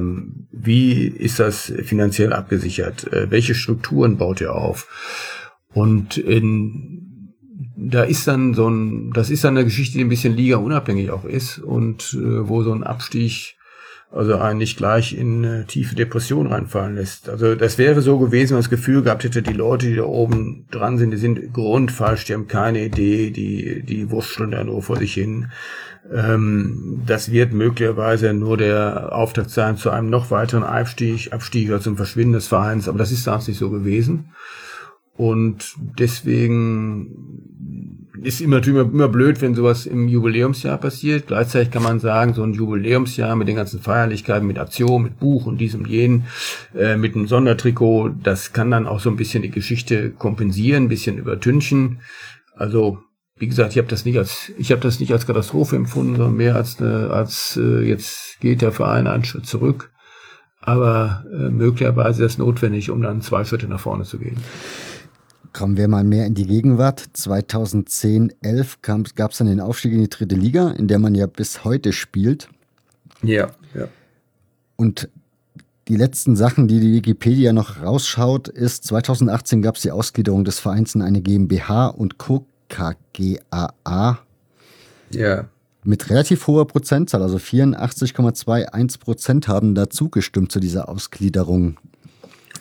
Ja, das war eigentlich das war ein bisschen überraschend, weil es vorher natürlich auch von Fans, speziell von Ultras, Proteste, Einspruch dagegen gab und der Verein auch selber die Hürde ziemlich hoch gesetzt hat dafür, dass das durchkommt. Also nichts mit einfacher Mehrheit. Also das war eine Hürde, wo man gedacht hat, oh, das kann aber richtig knapp werden.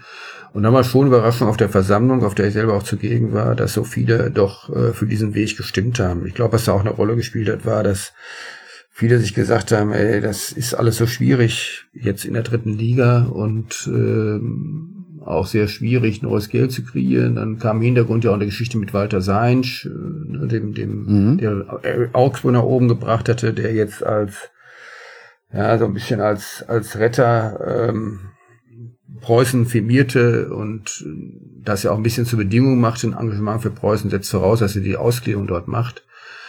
Und ich glaube, dass da, also was dann enttäuschend war, was da anschließend gelaufen ist, dass eben dieses Engagement von Seinsch nicht das Ausmaß annahm, was man sich erhofft hatte, obwohl man dieses ganze Ausgliederungsmodell auch sehr auf seine Person zugeschnitten hatte, auf seine Wünsche zugeschnitten hatte. Er dann wohl, soweit ich es weiß, eben nicht so investiert hat, wie man sich das erhofft hatte. Also als Walter Seinsch damals einstieg bei Preußen, auch mit seinem großen Stadionplan,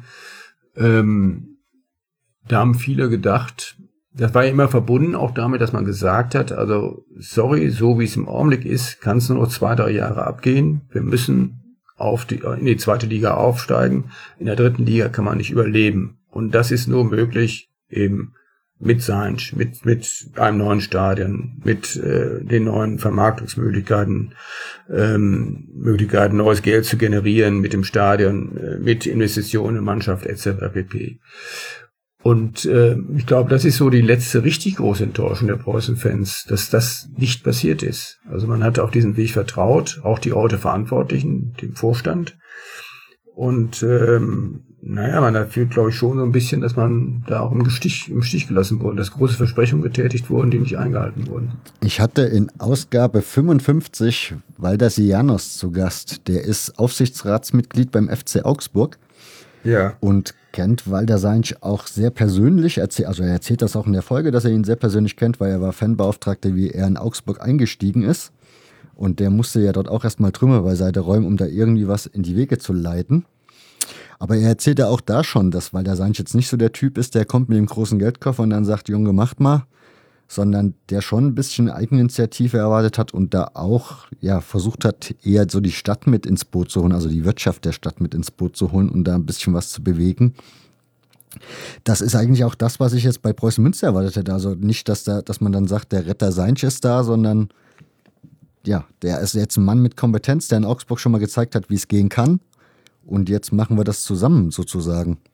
Ja, ich will mal so sagen, also er hat, ich glaube, dass Augsburg sich nicht ohne weiteres auf Münster übertragen lässt. Und das haben mal viele gedacht, so Münster, ja, haben geguckt nach Augsburg und naja, das ist so gelaufen, natürlich in der vierten Liga enorm, jetzt spielen sie erste Bundesliga und alle haben ein neues Stadion, alles gut. Das ist in Münster einfach, ist natürlich auch mit der Politik in Münster nicht so einfach und mit der Wirtschaft in Münster eben halt auch nicht. Und es gab, also Seinsch ist, ich kann es so irgendwie nachvollziehen, aber ich glaube, taktisch war es falsch, sehr früh auf Konfrontationskurs mit der Stadt gegangen. Es gab da eine Aussage auf einem Treffen, die, glaube ich, tödlich war, wo er gesagt hat, also sinngemäß, ich will mich jetzt nicht, was ich von den Politikern in Münster halte, dazu will ich mich jetzt nicht äußern, weil dann würde ich im Gefängnis landen. Und in dem Moment drehen die natürlich ab und sagen, komm, geht gar nicht, Spinner und so weiter und so fort. Dazu kam, dass er ganz klar konzentriert auf ein neues Stadion in Münster. Also an einem anderen Standort, das ist die Hammerstraße. Dazu muss man wissen, dass an der Hammerstraße das Entwicklungspotenzial begrenzt ist. Also aus Lärmschutzgründen und so weiter und so fort darf man, glaube ich, nicht über 20.000, um die 20.000 darüber hinausgehen. Ist aber dann auch irgendwann schwierig zu vermitteln in der Politik, dass man 30, 35, 40.000, das waren die Zahlen, die da kursierten, an Stadien dieser Größenordnung an anderer Stelle errichten muss, wenn die Mannschaft nur in der dritten Liga spielt, nur in Anführungsstrichen, und der Zuschauerschnitt sich so zwischen 7.000 und 9.000 bewegt. Da sind die Städte sicherlich auch vorsichtiger geworden, die haben alle das Beispiel Aachen gesehen, mit dem neuen Tivoli, was die Stadt eben sehr stark belastet, und der Verein spielt dort in der vierten Liga. Da habe ich gleich gesagt, das wird in Münster nicht realisierbar sein. Das kann er völlig vergessen. Und ich habe damals gehofft, dass es einen Plan B gibt, bei dem auch Seinsch mitzieht, eben das Preußenstadion zu modernisieren, auf eine Kapazität eben 16.000 bis 20.000, was da gerade möglich ist. Daraus ein nettes, schickes Stadion zu machen, ähnlich wie die Bremer Brücke in Osnabrück. Damit ist der VfL Osnabrück ja eigentlich bis jetzt auch ganz gut gefahren. Aber von diesen großen Plänen, wichtig ist auch die Einrichtung von Trainingskapazitäten, dass man endlich ein NRZ dort eröffnen kann. Die Trainingskapazitäten von Preußen sind eine Katastrophe, sind in dieser Liga überhaupt nicht würdig. Sich auf solche Dinge da konzentriert. Oder aber eine Umlandgemeinde meldet sich und sagt, okay, dann sollen die zu uns kommen. Das ist eine Riesenattraktion für unseren Stadion, aber auch das hielt ich für ziemlich unwahrscheinlich, und vor allem hielt ich den Zeitplan von Seinsch für völlig utopisch. Wenn ich es jetzt richtig wiedergebe, war das so, er sagt 2016, ich will dann 2018, wenn es sogar 2017 war, oder es war 2017 und 2018, in einem überschaubaren Zeitraum will ich noch mit dem Fahrrad zum neuen Stadion fahren. Und wir alle wissen doch, wie das mit Großprojekten läuft in diesem Lande. Ich will das so gar nicht kritisieren, aber da gehe ich jetzt mal 15 Kilometer aus Münster raus, dann läuft da irgendein obskurer Käfer durch die Gegend und dann verzögert sich dadurch schon die ganze Baumaßnahme. Also zu meinen, man könnte innerhalb von 1-2 Jahren am Rande von Münster, außerhalb von Münster, ein neues Stadion zu errichten, weil das in der Stadt nicht möglich ist, habe ich für völlig utopisch erachtet. Diese Debatten haben aber unheimlich viel Kraft einfach gekostet, auch dem Verein. Und ich glaube, dass Seinsch die Situation gar nicht, was den Verein anbelangt, sondern was die Stadt anbelangt und die Wirtschaft der Stadt anbelangt, einfach falsch eingeschätzt hat. Da überlegt sich doch mancher auch lokale Wirtschaftskapitän, in Anführungsstrichen, überlegt sich doch, wo ist denn mein Platz eigentlich neben so einer dominanten Person wie Walter Seinsch, die auch als Person ja nicht ganz einfach ist? Gehe ich da nicht völlig unter? bei der ganzen Geschichte. Ist das wirklich dann auch mein Projekt? Soll ich da wirklich mit tun? Und das ist, ja, ich war da von vornherein skeptisch bei der Sache. Ich konnte verstehen, dass viele gesagt haben, in dieser Situation, wo wir sind, wo uns die Stadt seit Jahren hängen lässt, oder sich da überhaupt nichts rührt, da setzen wir auf die Karte Seinsch, aber ich war von vornherein skeptisch, dass diese Karte zieht.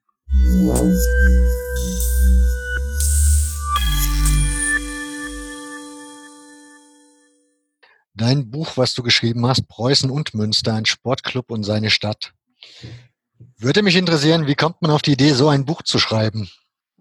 Tja, wie kommt man auf die Idee? Das eine ist, dass ich mich schon sehr lange mit Preußen Münster beschäftige, wobei dieser Verein so mehr mein Zweitverein immer war. Mein Erstverein war Borussia Dortmund, aber ich hatte eine gewisse Beziehung immer zu Münster, dadurch, dass meine Eltern dort studiert hatten und meine Eltern dort gute Freunde hatten. Und der Sohn dieser sehr guten Freunde ist dann ja auch mein Mitautor, Hubert Dahlkamp. Und ich wohne jetzt ja schon seit geraumer Zeit in der Nähe von Münster, bin häufig in Münster, bin häufig bei Preußenspielen und habe einiges gelernt über dieses etwas komplizierte Verhältnis der Stadt zum Verein. Und Hubert und ich, also Hubert Dahlkamp und ich, wir hatten ja schon zum 100-jährigen Jubiläum 2006 ein Buch vorgelegt. Seitdem ist ja auch schon wieder einiges passiert. Hatten aber wenig Lust, das jetzt einfach fortzuschreiben, zu ergänzen, sondern haben gesagt, wir machen was völlig Neues. Wir machen nicht die klassische Vereinsgeschichte, sondern ja, wir versuchen so eine Parallelität herzustellen zwischen Stadtgeschichte und Vereinsgeschichte. Und diese Wechselwirkung, Wirkung des Vereins auf die Stadt, Rezeption des Vereins der Stadt, wie aber auch der Stadt ihres doch etwas besonderen kulturellen und sozialen Milieus auf den Verein, dem mal so ein bisschen auf den Grund zu gehen. Und wir hatten damals einen Arbeitstitel für das Buch, der lautete: Ein Versuch, uns und anderen eine Stadt und einen Verein zu erklären. Oder umgekehrt, einen Verein und eine Stadt zu erklären. Weil wir auswärts von Münster doch immer wieder die Frage gestellt bekamen, was ist das eigentlich? Warum kommt Preußen Münster, Gründungsmitglied der Bundesliga? Warum kommen die nicht so richtig wieder auf die Füße? Warum sind die jetzt schon so lange aus der ersten Liga sowieso, aber auch aus der zweiten Liga mittlerweile raus? Wieso kriegt ihr das in dieser Stadt mit diesem Stadion eigentlich nicht auf die Reihe? Das gibt's so gar nicht. Andere Städte sind da doch gerade im Osten wesentlich fixer, als das Münster ist. Naja, all diesen Fragen haben wir versucht, so ein bisschen auf den Grund zu gehen. Würdest du sagen, ihr habt die Fragen für euch beantworten können? Ja, ja, ich denke schon, dass wir selber jetzt mehr darüber wissen, was die Problematik ist. Und wir hoffen, dass diejenigen, die das Buch lesen, auch verstehen, was es mit diesem Verhältnis auf sich hat. Ich fand das eigentlich ganz nett, dass die örtliche Zeitung das Buch nicht durch ein Mitglied der Sportredaktion hat besprechen lassen, sondern durch einen Redakteur aus der Politik, aus der Lokalredaktion. Das fand ich eigentlich ganz passend, weil es wirklich kein reines Fußballbuch ist. Es ist natürlich ein Fußballbuch, aber wie gesagt, diese Wechselwirkung Verein und Stadt, die steht schon sehr stark im Zentrum der, 280 Seiten, aber es sind. Das Buch ist ja, wie du jetzt schon gesagt hast, gibt ja so einen Einblick in die Stadt. Könntest du mich mal mitnehmen oder die Hörer mal mitnehmen, Münster? Was ist Münster für eine Stadt? Also wie groß ist die? Für was steht die? Also Münster hat 310.000 Einwohner, wird sehr stark geprägt von Studenten. Ich glaube, 45.000 oder 50.000 Studenten haben wir insgesamt in der Stadt. Ist eine Beamtenstadt. Der Klerus hat dort früher, heute nicht mehr in dem Maße, eine sehr große Rolle immer gespielt. Also es ist eine sehr katholische Stadt. Es ist eine Stadt, die lange Zeit schon das Etikett anhing, extrem provinziell zu sein. Ich erinnere mich, dass meine Mutter, als sie Münster studiert hat, wie schon erwähnt, mal erzählt hat, sie musste sich immer gegenüber Studenten aus anderen Städten rechtfertigen dafür, dass sie ihre Studienzeit in Münster in diesem schwarzen, katholischen, provinziellen Kaff verbringen würde. Der hat sich aber einfach seit der Zeit enorm viel verändert und sogar in der Zeitspanne 1900 78, das war, als ich aus meiner Heimatstadt kam, nach Münster zog, zum Studium.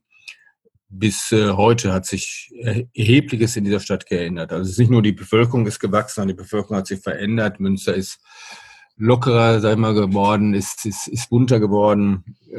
Äußert sich dann auch sicherlich auch in den Wahlverhältnissen, wenn man sich anguckt, die Zusammensetzung des Münsterschen Rates. Die Grünen sind beispielsweise extrem stark hier in Münster. Das ist so ein bisschen Münsters neue bürgerliche Partei auch. Also es ist eine Stadt, die sich sehr stark gewandelt hat. Die meisten kennen ja Münster, jetzt außerhalb Münsters, vom Münster-Tatort. Mhm. Mit dem Herrn Thiel und mit dem Dr. Börne. Und ich finde, man kann anhand dieses Tatortes, ich bin kein großer Fan dieses Münsters-Tatorts, weil ich bevorzuge einfach den echten Krimi, kann man aber ein bisschen was über die Stadt erzählen, weil das eine ist, dass dieser Kommissar Thiel ist nicht Preußen Münster-Fan, sondern ist FC St. Pauli-Fan. Das ist offensichtlich möglich. Und das ist auch ein bisschen typisch, weil es in Münster eben nicht nur Preußen-Fans gibt, sondern auch durch den Zuzug von Studenten, die ihre Loyalität mitbringen, aber auch dadurch, dass Preußen-Münster eben nicht mehr in der ersten Reihe des deutschen Fußballs steht. Es viele Fans von Werder Bremen, von Borussia Dortmund, von Schalke 04 und auch vom FC St. Pauli dort gibt. Also es gibt keinen lokalen Aufschrei, dass der Kommissar Thiel in St. Pauli Bettwäsche schläft oder St. Pauli T-Shirt trägt, St. Pauli Wimpel in seinem Büro hinter sich hat. Und das andere ist dieser Dr. Börner, dieser etwas elitäre, snobistische Mensch, Mediziner, der steht irgendwie für Münster, aber dieses Milieu gibt es tatsächlich in Münster. Also dieses so altbacken, konservative, snobistische Milieu, das sich vorrangig auf Golfplätzen herumtreibt, das seine Kinder auch nicht unbedingt Fußball spielen lässt, sondern lieber Hockey oder Pferdesport. Das ist schon sehr spezifisch. Ich weiß nicht, ob es dieses Milieu in dieser Form auch in anderen Städten gibt. Ich glaube, nicht in besonders vielen. Und in Münster ist es auch noch immer prägend. Nicht mehr in dem gleichen Ausmaß wie früher, aber es ist schon existent. Und wenn Sie dann noch den Vater reinbringen von Thiel, den kiffenden Taxifahrer, dann haben Sie das gesamte Spektrum beisammen. Was ist die Schwierigkeit bei diesem Stadion? Also wenn man euer Buch liest, man hat ja diverseste Ideen so im Laufe der Jahrzehnte entwickelt und auch wieder verworfen, wenn man sie denn jemals wirklich geprüft hat. Ist ja auch sehr unterschiedlich. Woran liegt das Problem an dem aktuellen Standort? Ja, das ist der Lärmschutz. Man kann nur bis zu einer gewissen Kapazität gehen, glaube ich von 21.000, wobei ich das nicht für so problematisch erachte. Aber es gibt in Münster Menschen, die immer den dritten und vierten Schritt vor dem zweiten Schritt denken und darauf hinweisen, dass dieses Stadion für die erste Bundesliga zu klein wäre. Und ich sage es mal ironisch, auch für die großen europäischen Begegnungen, die uns dann bald ins Haus stehen würde, nicht reichen würde. Ich sage das ganz bewusst, weil es hat Anfang der 90er Jahre gab es mal eine Diskussion, auch in der Politik in Münster, wo dann jemand meinte, ich glaube, es war jemand von der CDU, man müsste bei dem Ganzen auch beachten, zukünftige internationale Begegnungen im Preußenstadion, wenn man über die Kapazität redet. Damals hatte Preußen übrigens in der Regionalliga oder Oberliga war das ein Zuschauerschnitt von etwa 3.000. Also ich persönlich sehe das als überhaupt kein Problem. Ein weiteres Problem, das dort auftaucht, ist, das ist tatsächlich ein bisschen ein Problem, ist der Platz. Die Preußen haben miserable Trainingsbedingungen. Also neben dem Stadion liegt ein Kunstrasenplatz und ein Rasenplatz. Dieser Rasenplatz hat nicht einmal Wettkampfmaße. Das ist der Trainingsplatz der Profis. Er wird natürlich von denen stark strapaziert. Entsprechend sieht er dann auch aus. Und auf dem Kunstrasen trainieren dann eben halt die anderen Mannschaften. Dabei muss man bedenken, dass die zweite Mannschaft von Preußen Münster immerhin in der Oberliga spielt und die Jugendmannschaften A und B-Jugend in der Junioren-Bundesliga spielen, also sich mit Dortmund, mit Köln, Schalke, Gladbach, Leverkusen etc. messen, aber Trainingsbedingungen haben, die schlechter sind als bei manchen Amateurvereinen im Münsterland, weil in der Gewöhnlich ist es so in Münsterland, dass die Vereine dort in diesem ländlichen Raum doch über sehr großzügige Sportstätten verfügen, aber für Preußen Münster kann man das nun weiß Gott nicht sagen. Also das sind so die zwei Probleme, wobei das erste Problem nicht so wirklich als Problem sehe. Es geht dann immer um die Finanzierung des Stadions. Das Hauptproblem ist, glaube ich, das haben wir im Buch auch ganz gut herausgearbeitet, dass es in der Politik nicht so etwas gibt, was ich persönlich aus dem Ruhrgebiet kenne und auch aus meiner Gemeinde hier in der Nähe von Münster, so etwas wie eine fraktionsübergreifende Sportlobby, die sagt, ja, egal ob jetzt CDU, SPD, Grüne, FDP sind, wir haben ein Interesse daran, dass Preußen-Münster auf die Landkarte des höherklassigen Profifußballs gesetzt wird. Wobei ich sage mal, ich spreche jetzt von der zweiten Liga, beziehungsweise davon, dass man die dritte Liga mäßig hält, weil das ist heute auch schwierig genug. Das existiert einfach nicht in Münster. Und das ist, glaube ich, das große Manko und mit ein Grund, warum wir seit über 30 Jahren über dieses dämliche Stadion diskutieren. Jetzt kenne ich das aus meiner lokalen Politik, dass die Politiker eigentlich alle so aus der Stadt selbst kommen oder also die sind damit verwurzelt, da groß geworden. Ist das in Münster dann anders? Warum kann man sich nicht darauf einigen, die Preußen zu unterstützen? Ich meine, das ist doch theoretisch der Verein, mit dem man so dann groß geworden ist als Kind und Teenager. Ja, das ist natürlich nicht ganz so. Ich denke, es war früher war stärker, als es heute der Fall wäre. Ja, man müsste das heute ein bisschen rekonstruieren. Wir haben halt heute die Mobilität zu sagen, wir können auch nach Dortmund gehen, nach Schalke gehen, wir können auch nach Bremen fahren. Auch das ist keine große Herausforderung von Münster aus. Und es gibt beispielsweise bei den Grünen auch Leute, die eine Dauerkarte haben bei Borussia Dortmund, die sagen, eine dritte Liga, Preußen, das will mir jetzt nicht unbedingt antun. Da hinten am Berg Fidel, ich finde das wesentlich schicker, in Dortmunder Signal Iduna Park zu fahren. Ich will richtig hochklassigen Fußball sehen und nicht dieses dritte Liga-Gerümpel. Das ist natürlich ein bisschen snobistisch. Wird ermöglicht einfach durch die Mobilität, die wir heute haben und dass die Vereine ja auch über Merchandise und sonst was Brücken bauen, weit über ihre Ortsgrenzen hinaus und Fans dann auch aus weit entfernt liegenden Regionen mühelos anbinden können.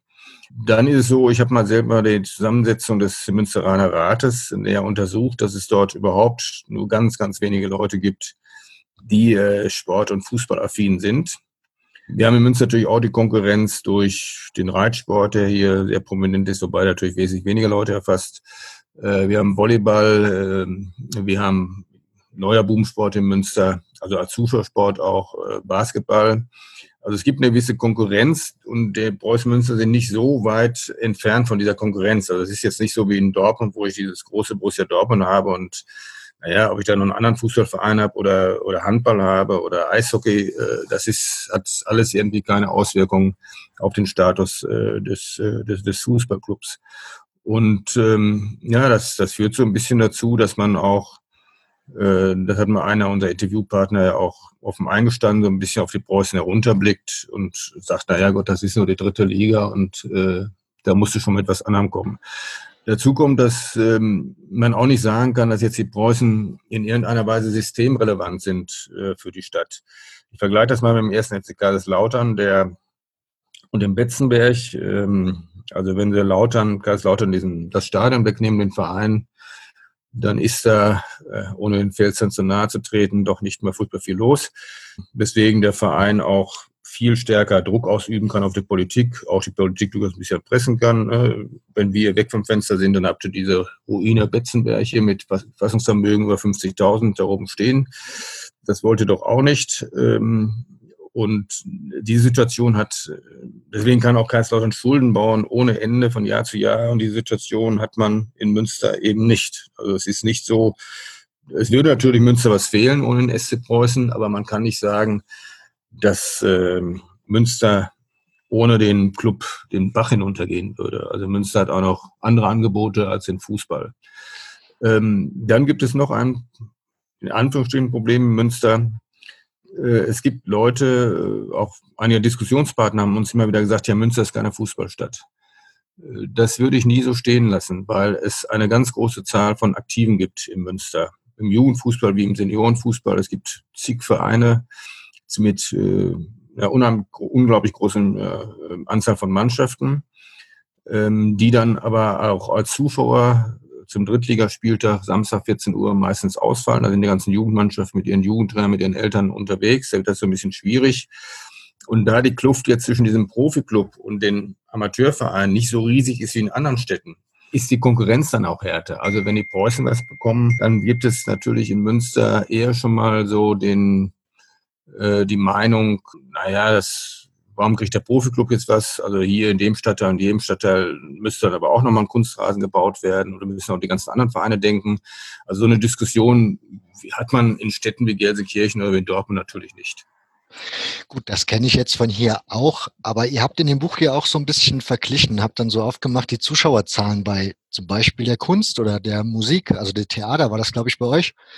Und halt, was die Preußen so an Zuschauern ziehen, das war ja jetzt eigentlich nicht schlechter. Also theoretisch müsste man doch mit dem Argument, die Preußen sind schon wichtig für die Stadt, weil das eigentlich der Ort ist, wo die meisten Zuschauer so hinkommen, aufs Jahr gesehen, müsste man doch eigentlich einen Punkt machen können.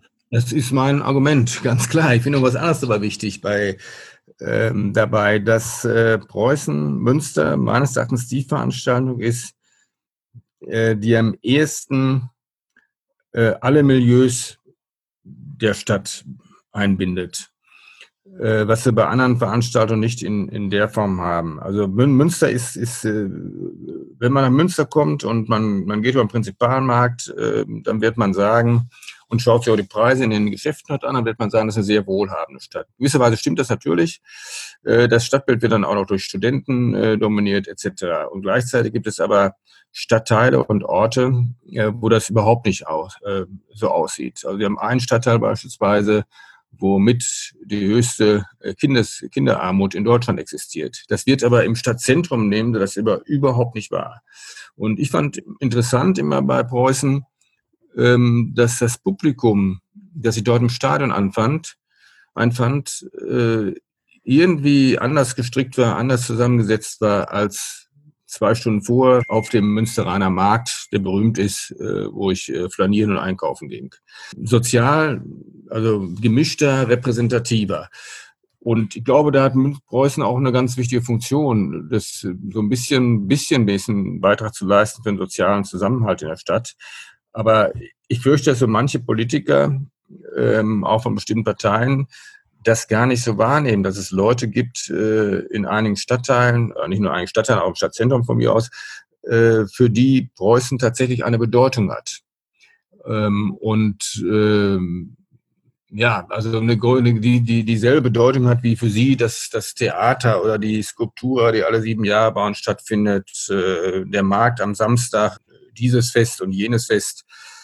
Das wird, glaube ich, von Teilen der Münsteraner Gesellschaft, der sogenannten Stadtgesellschaft, nicht so richtig realisiert. Und das erschwert das dann natürlich dann auch nochmal, wenn ich in dieser sogenannten Stadtgesellschaft nicht wirklich so stark vertreten bin und Teile dieser sogar so ein bisschen auf mich herunterblicken. Habt ihr das Buch habt ihr Feedback bekommen aus der Bürgerschaft oder aus der lokalen Politik zu diesem Buch, dass das da gelesen wurde oder man vielleicht auch mal auf euch zugekommen ist und gefragt hat, können wir da mal drüber reden, über dies oder das, was ihr da so drin geschrieben habt? Ja, wir haben ja aber auch relativ viel im Vorfeld geredet mit Menschen auch unterschiedlichen politischen Couleurs. Über die Situation in Münster, das fließt ja auch mal wieder in das Buch ein und ich kriegte dann neulich auch einen Kommentar von jemandem, für ihn wäre es die wichtigste Veröffentlichung zur münsterischen Lokalpolitik, wohlgemerkt zur Lokalpolitik, jetzt gar nicht zum Fußball, beziehungsweise des letzten Jahres. Das Feedback gibt es schon, aber man kann jetzt auch nicht sagen, dass so eine riesige Debatte um dieses Buch da irgendwie stattfindet. Vielleicht findet die doch statt. Das ist jetzt ja auch ein bisschen Corona-mäßig unterbrochen. Also unter anderem eine Veranstaltung, die wir mit dem Buch machen wollten, ist durch Corona erstmal hinfällig geworden. Das kann sich durchaus ändern. Aber wenn ich mir angucke, wie es sich verkauft hat, hat das schon seine Abnehmer gefunden. Also wenn ich der Verein wäre, ich würde ins Rathaus gehen und würde jedem so ein Buch in die Hand drücken und würde sagen, bitteschön einmal Hausaufgaben machen und dann reden wir nochmal drüber über das Thema. Ja, einige haben es ja auch von uns in die Hand gedrückt bekommen, weil wir nicht geredet haben. Und zwar quer durch die Bank, sowohl CDU, SPD wie auch die Grünen betreffend. Also ich glaube schon, dass in diesen Kreisen das Buch durchaus bekannt ist, aber das ist dann vielleicht auch typisch und zeigt auch wieder die Wertigkeit des Vereins in den Augen von diesen Menschen, dass man jetzt da nicht eine riesen Debatte darüber anfängt, ne, bei diesen Sachen. Wobei ihr ja in dem Buch wunderschön aufmacht, dass Preußen Münster in der 3. Liga eigentlich momentan sehr, sehr gute Arbeit macht.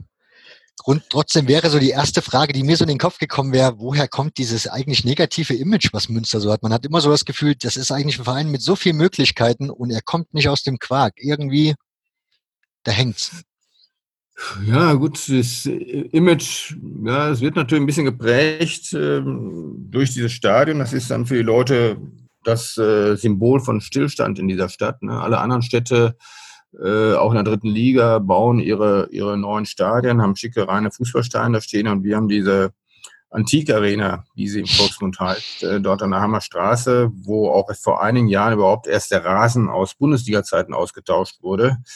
Und es hat da in den letzten 30 Jahren eigentlich nur eine wesentliche bauliche Veränderung gegeben. Das war der Bau einer neuen Holztribüne. Holzbänke waren auf der alten Tribüne zum Teil zu finden, einer neuen Tribüne mit VIP-Räumen, dieser Bau der Tribüne war auch überlebenswichtig für die Preußen. Und auch darüber hat es eine riesige kommunalpolitische Diskussion hin und her gegeben.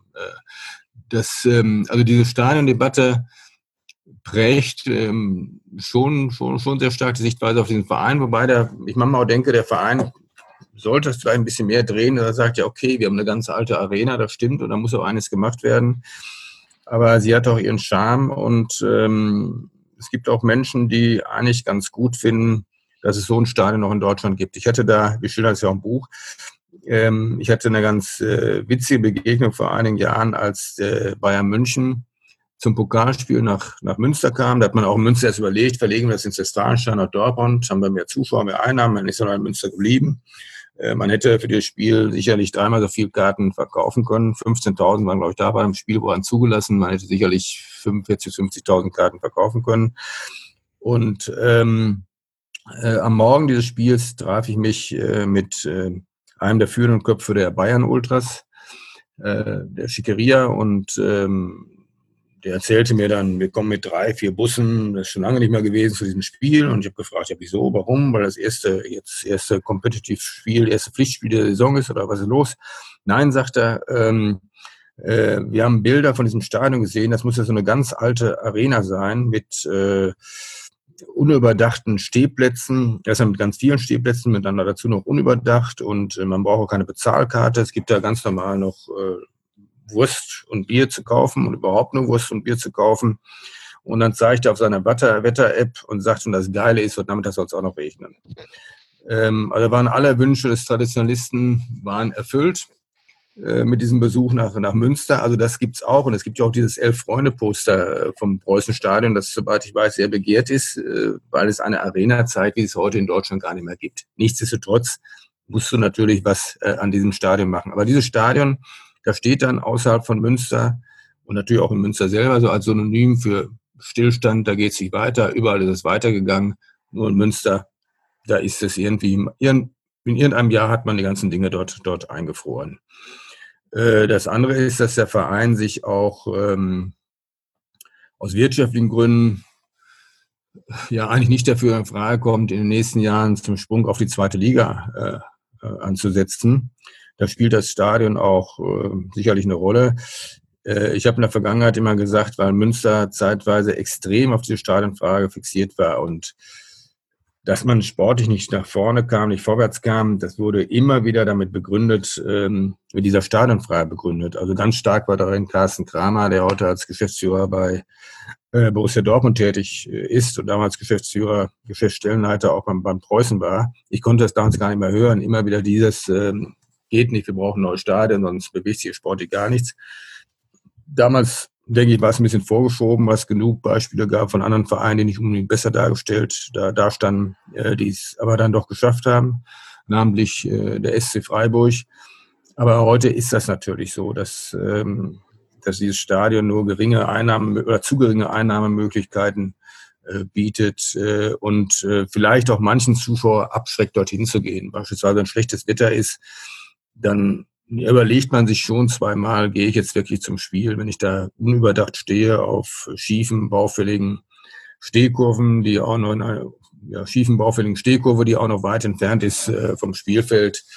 Das schlägt dann schon irgendwie in die Kasse von den Preußen. Den SC Freiburg machst du in dem Buch eigentlich sehr oft als Beispiel auf, als Positivbeispiel logischerweise. Ja, es ist so, Die Frage war für mich ein Beispiel dafür, was du bewegen kannst, zumindest in der Zeit bewegen konntest. Das war der Übergang dann zum Fußballboom.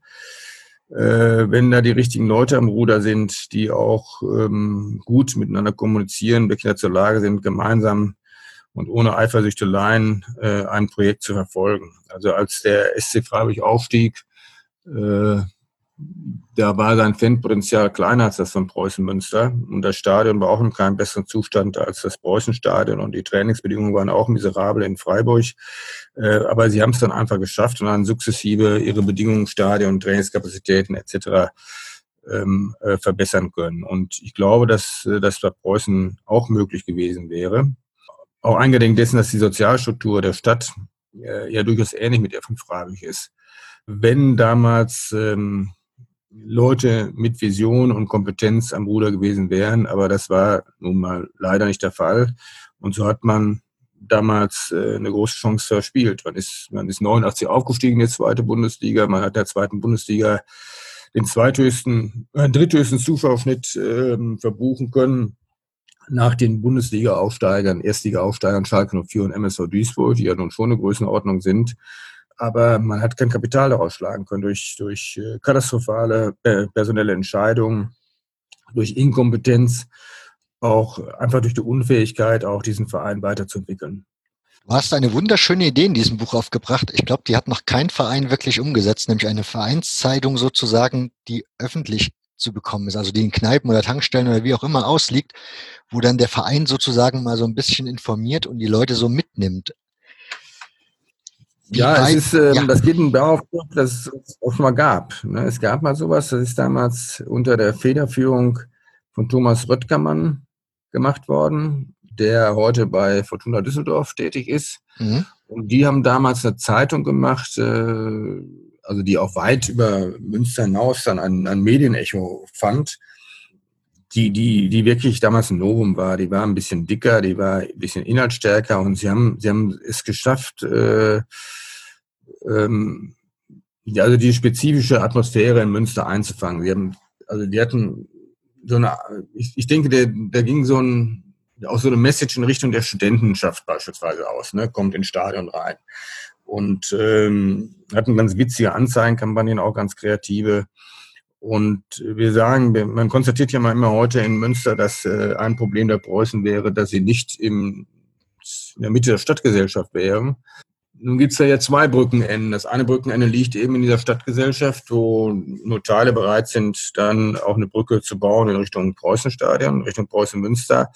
Aber der Verein kann auf diesem Feld natürlich auch deutlich mehr machen noch. Ne? Also deutlich mehr machen, dass er irgendwie auf sich aufmerksam macht, dass er eine Verlinkung mit der Theaterszene, mit der sonstigen kulturellen Szene irgendwo dahin bekommt, also auch sein enges Areal verlässt und in Richtung Stadtgesellschaft marschiert. Und da könnte so eine Zeitung, glaube ich, auch eine ganz gute Wirkung haben, wenn man in so einer Zeitung dann auch nicht nur immer nur das Fußballthema behandelt, sondern vielleicht das Fußballthema dann im Zusammenhang mit anderen kulturellen Milieus, beispielsweise direkt Interview mit dem Leiter des wunderbaren Wolfgang-Borcher-Theaters in Münster, der, soweit ich weiß, auch noch, der ist, glaube ich, Köln-Fan, aber ist auch mal wieder im Preußenstadion präsent.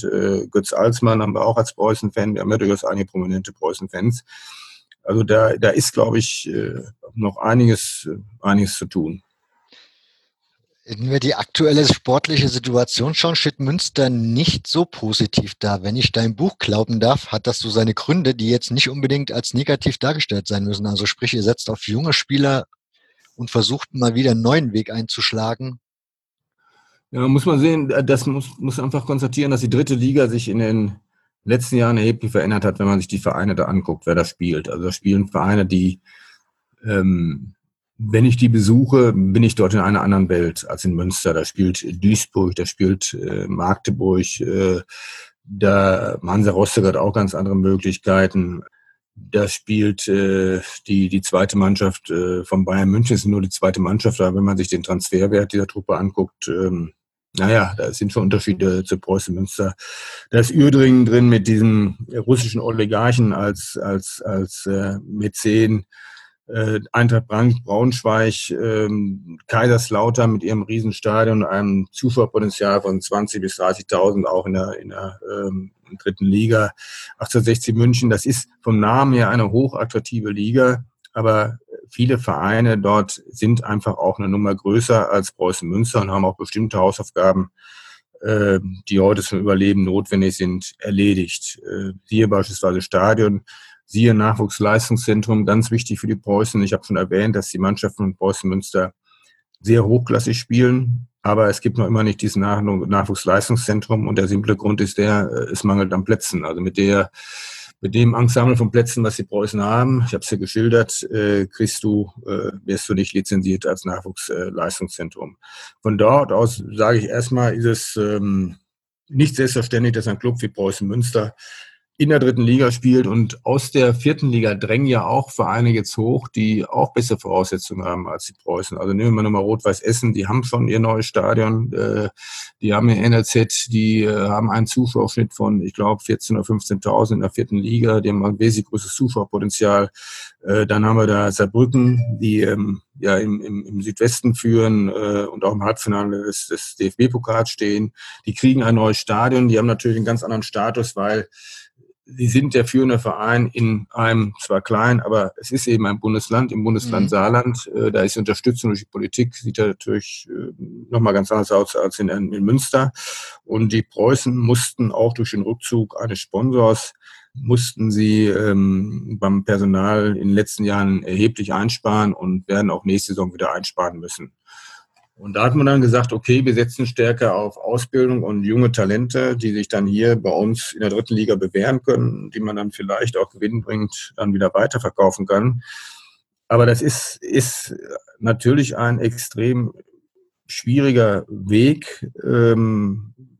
Da bewegt man sich immer an der Kante zum Abgrund. Aber ich sehe momentan auch nicht so richtig die Alternative. Und ich persönlich würde es auch gar nicht als großes Drama empfinden, wenn man zwischenzeitlich mal wieder in eine vierte Liga geht und von dort aus aber dann Schritt für Schritt die Hausaufgaben erledigt, die notwendig sind, um sich dann in der dritten Liga auch wirklich dauerhaft zu etablieren und vielleicht sogar von dort aus mal die zweite Liga wieder im Blick zu nehmen. Aber im Augenblick, ich habe schon vor der letzten Saison gesagt, da hat man meines Erachtens über seine Verhältnisse gespielt. Das wird für die Preußen zusehends schwieriger, sich in dieser dritten Liga zu halten. Was siehst du als Lösungsmöglichkeiten dafür? Ja, ich bin ja jemand, der sehr gerne in Konzepten denkt und nicht immer von Spieltag zu Spieltag guckt und gleich in Panik gerät, wenn es mal nicht sportlich so gut läuft. Ich hoffe sehr darauf, Corona grätscht dem Verein da nicht zu sehr da rein, dass jetzt diese Stadiongeschichte Schritt für Schritt angegangen wird. Was ich für dringend notwendig erachte, ist der Bau von 2 zusätzlichen Plätzen, die dann die Trainingsmöglichkeiten ohnehin verbessern oder b auch den Club dazu befähigen, die Lizenz für ein Nachwuchsleistungszentrum zu beantragen. Dann müsste meines Erachtens dringend eine neue Gegentribüne gebaut werden. Die Haupttribüne ist ja völlig in Ordnung, die auch zusätzliche VIP-Kapazitäten beherbergt, dass man auch diese Einnahmeseite verbessern kann. Ich denke, im Nachwuchsbereich machen sie wirklich sehr, sehr gute Arbeit. Gibt es sehr gute, sehr fähige Trainer, wie es überhaupt in diesem Verein viele junge Menschen gibt, die sehr engagiert und nicht auf die Uhr guckend und auch nicht auf den Lohnstreifen guckend sich für diesen Verein engagieren, auch Ideen innerhalb dieses Vereines entwickeln. Und ich denke, wenn das alles irgendwie so passt, dann sollte es möglich sein, sich in 2-3 Jahren wirklich fest in der zweiten Liga, nicht in der zweiten Liga, das bin ich schon wieder ein typischer Münsteraner, in der dritten Liga zu etablieren. Also ich halte es für durchaus möglich, dass man in dieser Saison abgeht. Ich glaube, es sind momentan 5 Punkte, ist man, glaube ich, hinterm rettenden Ufer. Und ich finde, die anderen haben wieder noch mit konkurrieren um die Plätze. Die haben schon so ein bisschen bessere Bedingungen, Voraussetzungen als die Preußen.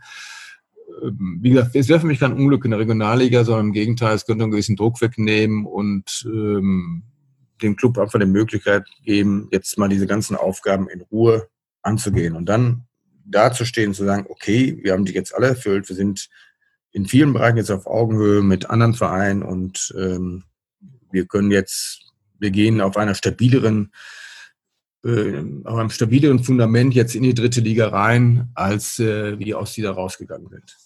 Also ein Schritt zurück, um zwei vorzugehen. Wäre die Frage der Münsteraner Zuschauer, würde der so was machen?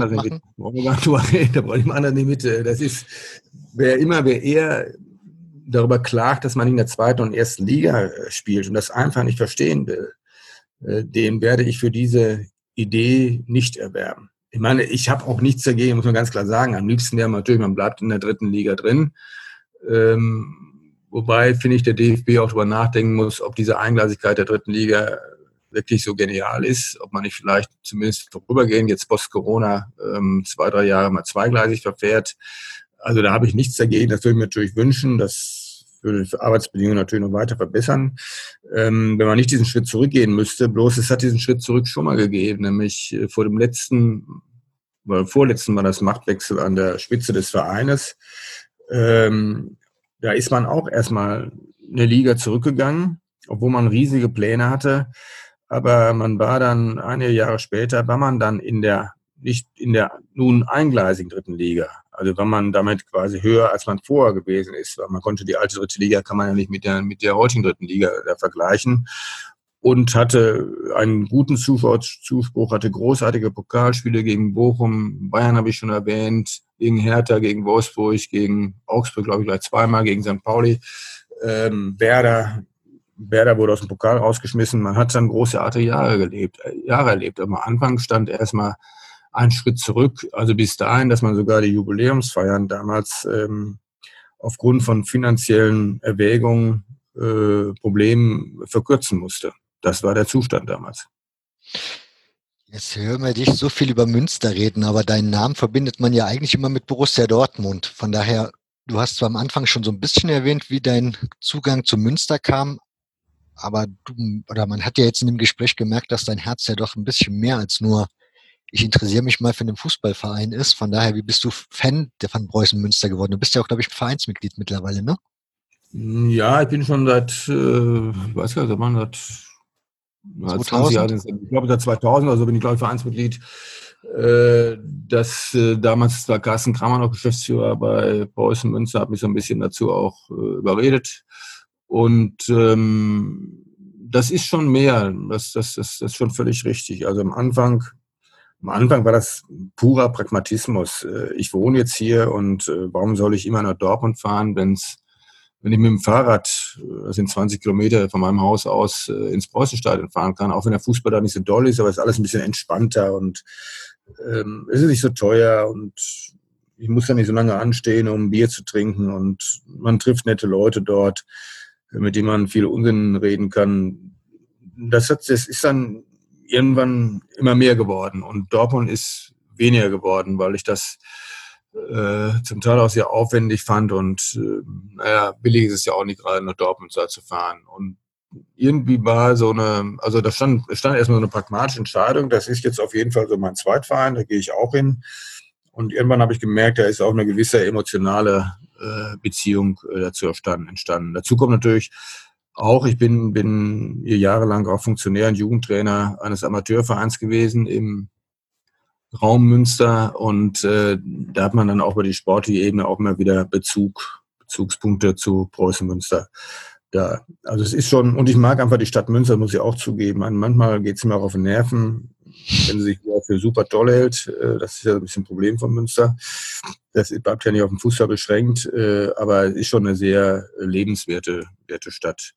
Und wenn dann alles eben so passt, Stadt, Fußball auch so einigermaßen, dann erleichtert das auch ein Fan sein in schweren Zeiten. Und mit Dortmund ist einfach so gewesen, dass ich bin vor den Toren Dortmunds aufgewachsen in Kahn, die meisten nur bekannt durch die Verkehrsnachrichten, Kahner Kreuz. Und da hatte man relativ wenig Wahlmöglichkeiten, wenn man nicht handfesten Auseinandersetzungen aus dem Weg gehen wollte. Und das war eben halt Borussia Dortmund. Ich bin in der Saison 65/66 bin ich Dortmund-Fan geworden. Da ging ich noch ins vierte Schuljahr der Volksschule, wie es damals hieß. Und meine Meine Schulkameraden kamen in der Regel aus dem Bergbaumilieu, ich kam aus dem akademischen Milieu und das bedeutete, sie hatten unendlich mehr Ahnung vom Fußball als ich und spielten auch viel mehr Fußball als ich und hatten außerdem diese wunderbaren Fußballbildchen vom Werkstatt Verlag, den sie austauschten, Und eigentlich bin ich über diese Fußballbildchen dann immer zu Borussia Dortmund in der Saison gekommen, weil natürlich über Dortmund auch in dieser Saison aufgrund der Tatsache, dass sie um die Meisterschaft ernsthaft mitspielten, wie dass sie dann im Europapokal eine große Nummer nach anderen raushauten und am Ende dann das Finale auch gegen Liverpool gespielt haben, waren die Borussen einfach damals ein Ortsgespräch. Und deswegen, man konnte ihnen nicht aus dem Weg gehen. Und deswegen bin ich damals auch Dortmund-Fan geworden. Wobei du in jener Zeit auch schon dein erstes Preußenspiel gesehen hast, ne?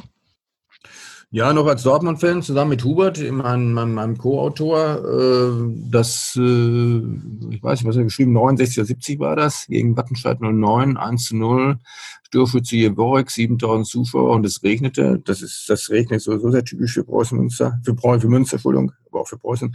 Und damals auf der unüberdachten Stehtribüne im Stadion und das war schon ein bisschen merkwürdig. Das war ein anderes Milieu, als ich aus der Roten Erde in Dortmund kannte.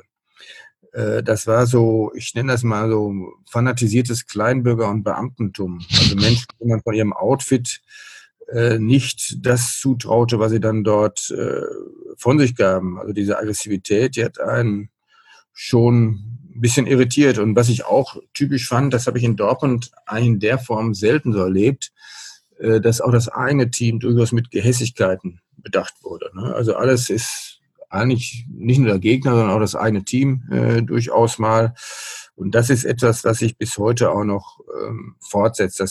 Das mag, gut, wenn ich das erzähle, sagen mal die Menschen, naja, es war ein Schalke, Dortmund, die anders. Ich finde schon, dass es in Münster noch ein bisschen anders ist als hier bei uns.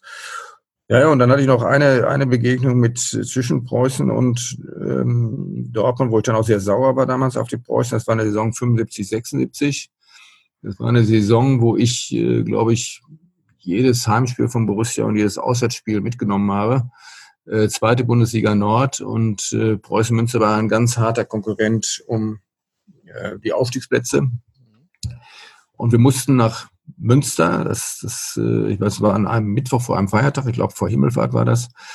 Und es regnete in Strömen bei diesem Spiel. Bei diesem Spiel waren möglicherweise 45.000, 50.000 Zuschauer da. Offiziell waren es weit weniger. Der Verein hat damals Schwarzkarten verkauft.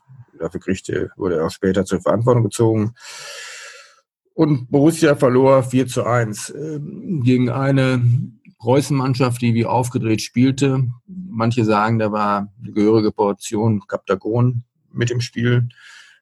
Und ich sah alle die Dortmunder Aufstiegsträume zerplatzen. Und gegenüber dem Stadioneingang, dem Haupteingang, gibt es auch heute noch so eine Tankstelle. Gab es damals auch schon. Und da gab es so ein kleines Mäuerchen. Und ich stand noch voller Aggression auf diesem Mäuerchen und unter mir flanierten dann irgendwelche kleinen Preußen-Fans mit ihren kleinen Preußen-Fahnen und die haben wir dann alle erstmal beschlagnahmt und zerbrochen. Das war sicherlich nicht sehr schön, das war auch wirklich der einzige, in Anführungsstrichen, Hooligan-Act, den ich in meiner Karriere als Fan begangen habe und ist schon irgendwie so eine gewisse Ironie drin, dass das heute die beiden Vereine sind, mit denen ich am meisten fiebere. Ja, ich wusste nicht, ob ich das mal fragen soll im Podcast, deswegen. Aber schön, dass du es jetzt von selbst erzählt hast. Eine andere Geschichte von dir ist, du bist Autor, du hast jede Menge Bücher geschrieben, die man ja so kennt von dir. Wann hat das denn angefangen mit der Schreiberei bei dir? Ja, es ist so ein Zufall der Geschichte. Ich ich habe schon Bücher geschrieben, bevor ich beim Fußball geschrieben habe, vor allem bei dem Nordirland-Konflikt. Es war so ein Spezialthema von mir und da gab es auch noch wenige in Deutschland, die, ich sag mal, einfach so viel Ahnung hatten in den Details, wie ich hatte. Ich hatte mich im Studium noch beschäftigt und bin auch häufig in Irland oder speziell in Nordirland gewesen und meine Frau und ich sind dann 1988 nach Nordirland gezogen. Sie hat an der Stelle als Ärztin im Krankenhaus angefangen. Das war damals schwierig, hier in Deutschland eine Stelle zu bekommen. Wir wollten nur so mal ins Ausland gehen und da haben wir das eben halt gemacht. Und ich habe von da aus dann über den Nordirland-Konflikt geschrieben, auch in der Zeit glaube ich, zumindest ein Buch über Nordirland produziert, zusammen mit dem Ralf Socek. Und gut, ich war immer Fußball begeistert, überhaupt keine Frage, aber ich glaube, ich wäre nie auf den Gedanken gekommen, über Fußball zu schreiben, wenn ich nicht damals nach Nordirland gegangen wäre. Und gut, welche Rolle hat da Nordirland gespielt? Das eine war, das ist ein Land, das noch in einer ganz anderen Weise sportbegeistert ist, als wir es aus Deutschland kennen. Also die Kollegen von meiner Frau, samt und sonders Ärzte, die konnten alle kicken, die konnten Rugby, die hatten entweder in der Schule Rugby gespielt oder Gaelic Football gespielt, je nach Konfession. Sport war eigentlich immer ein Thema bei denen. Und das gilt für die gesamte nordirische Gesellschaft, dass Sport wirklich in seinen verschiedensten Formen, ich habe schon genannt, Rugby, die 3 Ballspiele, Rugby, Gaelic Football und Soccer eine große Rolle spielt, aber auch Golf und dann gibt es das berühmte Motorradrennen, oben an der Antrim Coast und dieses und jenes. Dann habe ich auch viel englische Presse gelesen und auch so festgestellt, da schreiben auch Leute über Fußball, die jetzt gar nicht diese klassische Karriere des Sportjournalisten eingeschlagen haben, sondern auch in anderen, auf anderem Terrain durchaus bewandert sind. Und dann kam diese Katastrophe von Hillsborough, also dieses Pokal-Halbfinale zwischen Nottingham und dem FC Liverpool, wo 96 Liverpool-Fans ums Leben kamen. Und ich habe damals, ich weiß nicht, war ein Samstagnachmittag war das, und ich saß draußen vor unserer Wohnung in Nordirland. Das war so ein Ärztehaus, wo mehrere Ärztefamilien lebten, und es kam ein Kollege meiner Frau vorbei und sagte, du, Hillsborough, Katastrophe, 96 Tote. Nun gibt es in Hillsborough in Nordirland auch, in Hillsborough sitzt die Nordirland-Administration, und ich ging davon aus, es hätte einen Anschlag in Hillsborough gegeben mit 96 Toten, weil ich wusste nicht, dass Hillsborough das Stadion von Sheffield war. Und gut, dann kam ich dahinter, und dann habe ich in den nächsten Tagen das sehr genau, die Presseberichterstattung verfolgt und auch was das Fernsehen darüber reportierte, und mich hat das schon sehr beeindruckt, diese Anteilnahme der Liverpooler Bevölkerung an dieser Katastrophe, wo mir auch bewusst war, welche Bedeutung Fußball für Menschen haben kann und für eine ganze Stadt haben kann. Und ich habe dann von Nordirland aus, mir juckte es einfach in den Pfoten, habe ich dann einen Artikel geschrieben über diese Katastrophe und versucht, diese Katastrophe in einen größeren gesellschaftlichen Kontext einzuordnen. Es waren damals Jahre, wo in England insgesamt eine Vernachlässigung der Institutionen zu beobachten war, speziell solcher, die, sagen wir mal, für die ärmeren Bevölkerungsschichten, für die unteren Bevölkerungsschichten von Relevanz hatten. Die Stadien waren verrottet, die ganzen Sicherheitskonzepte waren verrottet, und man hat diese Leute vernachlässigt, und Hillsborough war letztlich nur der Gipfel dieser Entwicklung. Und dieser Artikel ist dann mehrfach nachgedruckt worden in Deutschland, und das kam offensichtlich an, dass jemand in einer etwas anderen Weise jetzt über Fußball schrieb, das nicht nur auf Eckstoß, Kopfball, Tor das Geschehen reduzierte. Und ich habe dann anschließend, damals hatte Celtic Glasgow, ein Verein auch mit einer interessanten politischen Geschichte, die hatten auch ja ein Jubiläum, habe ich noch was geschrieben über die politische Geschichte politische und kulturelle Geschichte sozusagen von Celtic Glasgow, und auch warum es in Nordirland so viele Fans von Celtic und von dem Lokalrivalen Rangers gibt. Naja, und so kam ich dann quasi ins Schreiben über Fußball, obwohl mein einiges Thema mehr die Friedens- und Konfliktforschung war. Und gut, ich kam dann zurück nach Deutschland, war die Frage, was soll ich jetzt machen, jobmäßig. Ich habe damals auch Borussia Dortmund angeschrieben und gefragt, ob sie Interesse hätten an einer Vereinsgeschichte, die dann aber so ein bisschen anders aufgezogen ist als die herkömmlichen, als das, was bislang geschehen ist. Da kriegte ich einen netten Brief von Michael Meier zurück, den damaligen Manager von Borussia Dortmund. Ja, sehr interessant, der Schulze-Marmeling, aber kein Interesse, wir wünschen ihm immer viel Glück. Und dann habe ich eine AB-Stelle bekommen in der Stadt Hamm. Die hatte mir ein Freund organisiert über ein Bildungswerk, das er eingerichtet hatte. Das lief dann im Motto, suchen Sie ein Thema Ihrer Wahl und bearbeiten Sie dieses nach selbstgewählten Fragestellungen. Und da haben wir gesagt, komm, machen wir einfach Sozialgeschichte des Fußballs in der Region Hamm. Und da habe ich mich dann so richtig reingestürzt über 2 Jahre, und rausgekommen ist dann eine Geschichte von 700 oder 800 Seiten. Das ging natürlich überhaupt nicht. weil ich mich nicht thematisch beschränken konnte auf Hamm, sondern dann die ganze soziale Geschichte des Fußballsports in Deutschland aufgearbeitet habe. Dann haben wir das geteilt in einem Buch, das über Hamm erschien. Und ein Buch, das war dann das erste Fußballbuch im Verlag, die Werkstatt. Und auch mein erstes Fußballbuch, weil das ein bisschen vor dem Hammerbuch erschien, Der gezähmte Fußball, eine Geschichte des subversiven Sports. Und damals war Werkstatt ein Verlag, der ja vorwiegend politische Literatur publizierte, auch Umweltliteratur, Friedensbewegung etc., auch ein bisschen so, glaube ich, Lernprogramme für Schulen und solche Dinge. Und das gab kein Sportprogramm bei Werkstatt. Das gab es nicht. Dieses Buch war das erste Sportbuch bei Werkstatt und das ist akzeptiert worden, weil also A, man mich mittlerweile als Autor kannte. Ich hatte meine Nordirland-Sachen auch dort veröffentlicht. Aber auch, wenn man gesagt hat, naja, das ist so ein Fußballbuch, das ja schon anders ist als diese herkömmlichen Dinge. Das ist auch ein bisschen politisch, da ist Sozialgeschichte drin und so weiter und so fort. Das ist schon ganz interessant. Und dieses Buch ist dann quasi der ungewollte Auftakt zum Werkstatt-Fußballprogramm geworden. Und zur Konversion des Verlages von einem, wie gesagt, Umwelt- und Politikverlag zu einem Sport, genauer Fußballverlag. Das Buch hat, ich sage mal, es hat mehr Rezensionen bekommen, als es verkauft wurde.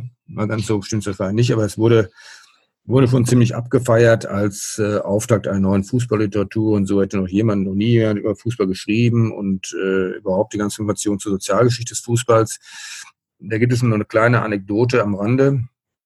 Jahre später, ich nenne jetzt den Namen nicht, aber das zeigt so ein bisschen, wie auch das Bildungsniveau vielleicht damals in Sachen Fußball in Deutschland war. Ich bekam, das war, glaube ich, Mitte der 90er Jahre, einen Anruf von einem sehr bekannten deutschen Sportreporter, dessen Namen ich jetzt nicht nenne, über den ich mich aber mal negativ geäußert hatte im Zusammenhang mit seinem Kommentar Länderspiel Deutschland gegen Niederlande, WM 1990. Also der ruft mich an und ich denke, das ist alles ein Fake, da will mich jemand verarschen. Gleichzeitig noch ein bisschen so eine Angst, der Reh stellt dich jetzt zur Rede für das, was du geschrieben hast, aber mitnichten etwas ganz anderes. Der Herr sagt, Herr Schulze-Marmeling, ich komme gerade vom Spiel von Borussia Dortmund und ich habe mich mit Herrn Niebaum länger unterhalten. Und Herr Niebaum hat mir gesagt, der Fußball wäre in England erfunden worden. Und da habe ich ihn gefragt, wissen Sie das? Und da hat Herr Niebaum gesagt, ja, fragen Sie mal den Schulze-Marmeling, mit dem habe ich länger darüber gesprochen, der hat auch was dazu geschrieben. Der Fußball ist in England erfunden worden.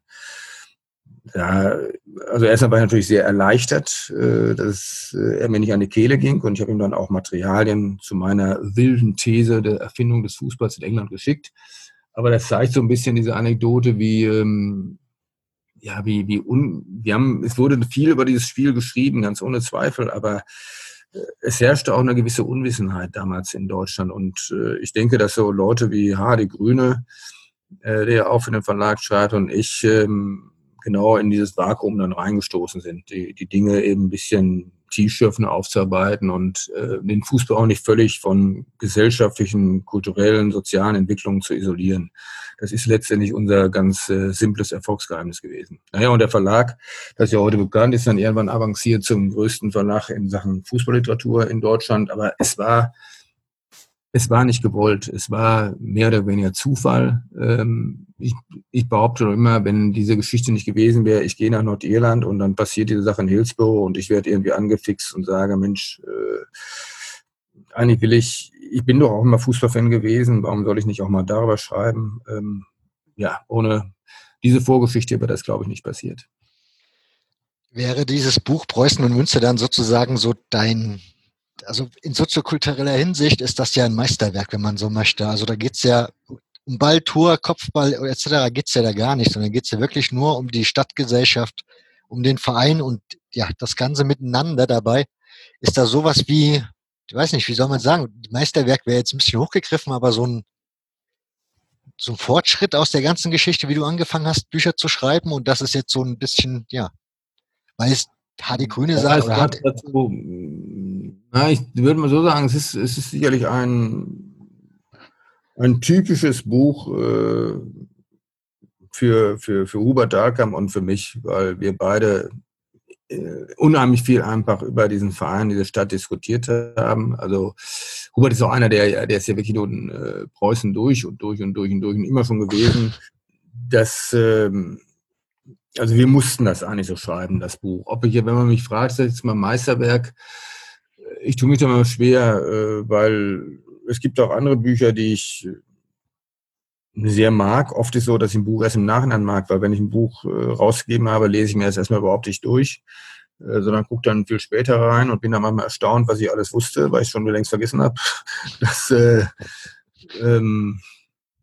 ist schwierig. Also es gibt, wie gesagt, es gibt auch andere Bücher. Also ich mag sehr auch das, was ich über George Best geschrieben habe, den großen nordirischen Fußballer, was ich natürlich auch nie geschrieben hätte, ohne diesen engen Bezug zu Nordirland. Oder bei Johan Cruyff, den ich sowohl als Spieler wie als Trainer sehr bewundert habe. Also ich will mich damit nicht festlegen, aber dieses Buch hat schon sehr großen Spaß gemacht. Und man kann vielleicht noch einige Vorgeschichte auch zu diesem Buch. Es ist eigentlich so gewesen, dass ich hatte eigentlich nicht mehr vor, darüber jetzt zu schreiben bei Preußen-Münster. Und dann bekam Hubert von einem Preußen-Verrückten, ich war gefühlt 150 Ordner oder so, übergeben.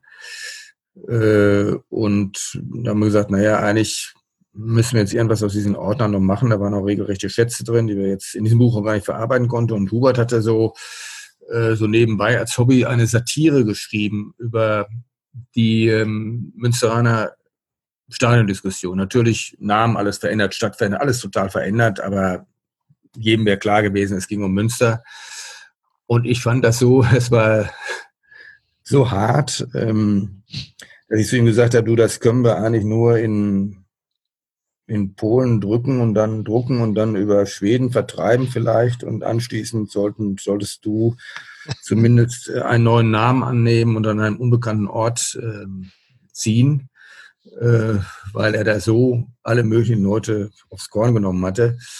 Dann haben wir gesagt, das geht irgendwie nicht, das behalten wir mal so im Hintergrund, tun wir erstmal eine Schublade und wir versuchen was anderes. Und dann haben wir eben gemeinsam dieses Buch so geschrieben, wie wir es jetzt geschrieben haben. Aber wir haben neulich nochmal zusammengesessen und überlegt, angesichts des ganzen Materials, das wir haben, könnte man eigentlich die ultimative Geschichte dieses Clubs schreiben, inklusive der ganzen Statistik und so weiter. Wahrscheinlich käme raus ein Buch von über 1000 Seiten und man könnte das wahrscheinlich nur so machen, dass man sagt, Leute, ihr müsst es vorbestellen, es werden 3 Bände und das Ganze wird bestimmt 120 oder 130 € kosten. Und wenn sie genug Leute bestellt haben, dann machen wir es auch und dann kriegt ihr das auch zugeschickt. Ich glaube, das könnte man in einen normalen Buchhandel gar nicht reinbringen. Aber ein bisschen denken wir manchmal schon, man müsste jetzt noch was mit diesem ganzen Ordner, mit dem ganzen Material anfangen. Andererseits, wenn man das macht, das hält dann natürlich von vielen anderen netten Dingen dann auch ab. Was sind denn so die nächsten netten Dinge, die du so geplant hast?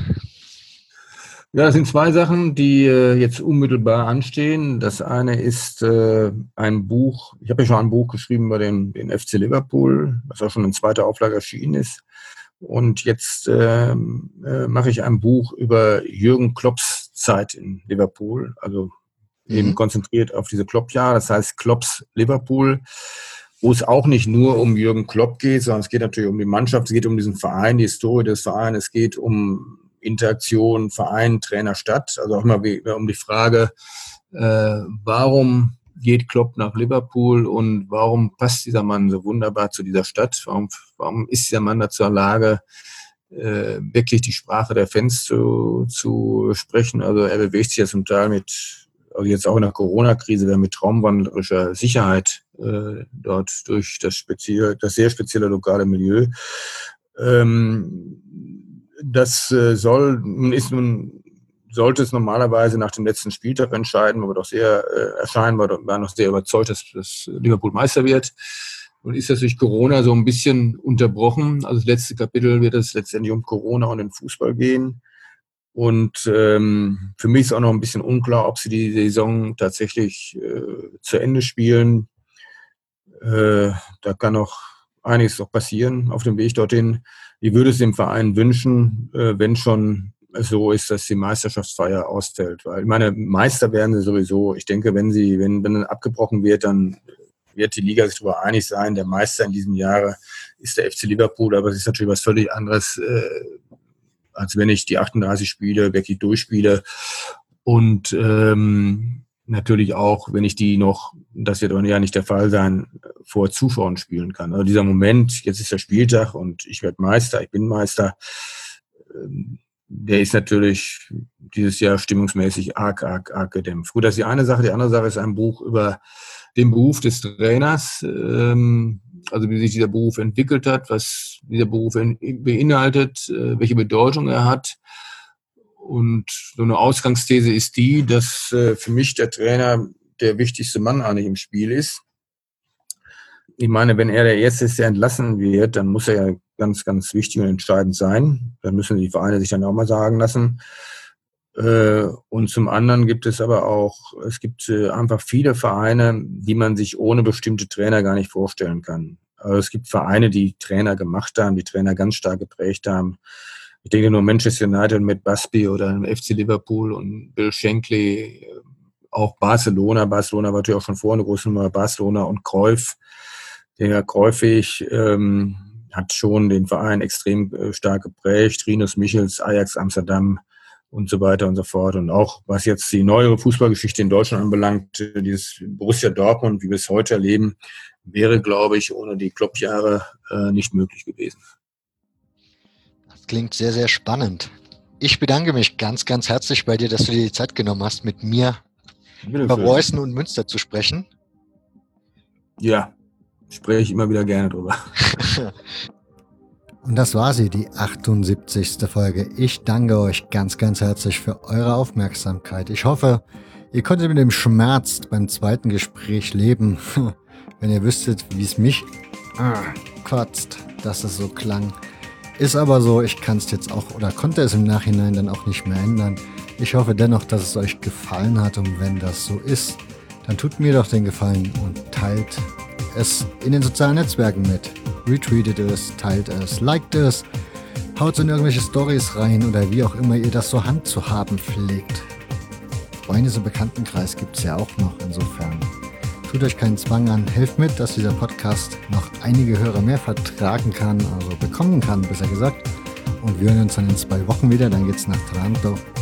Bis dahin, macht's gut. Ciao.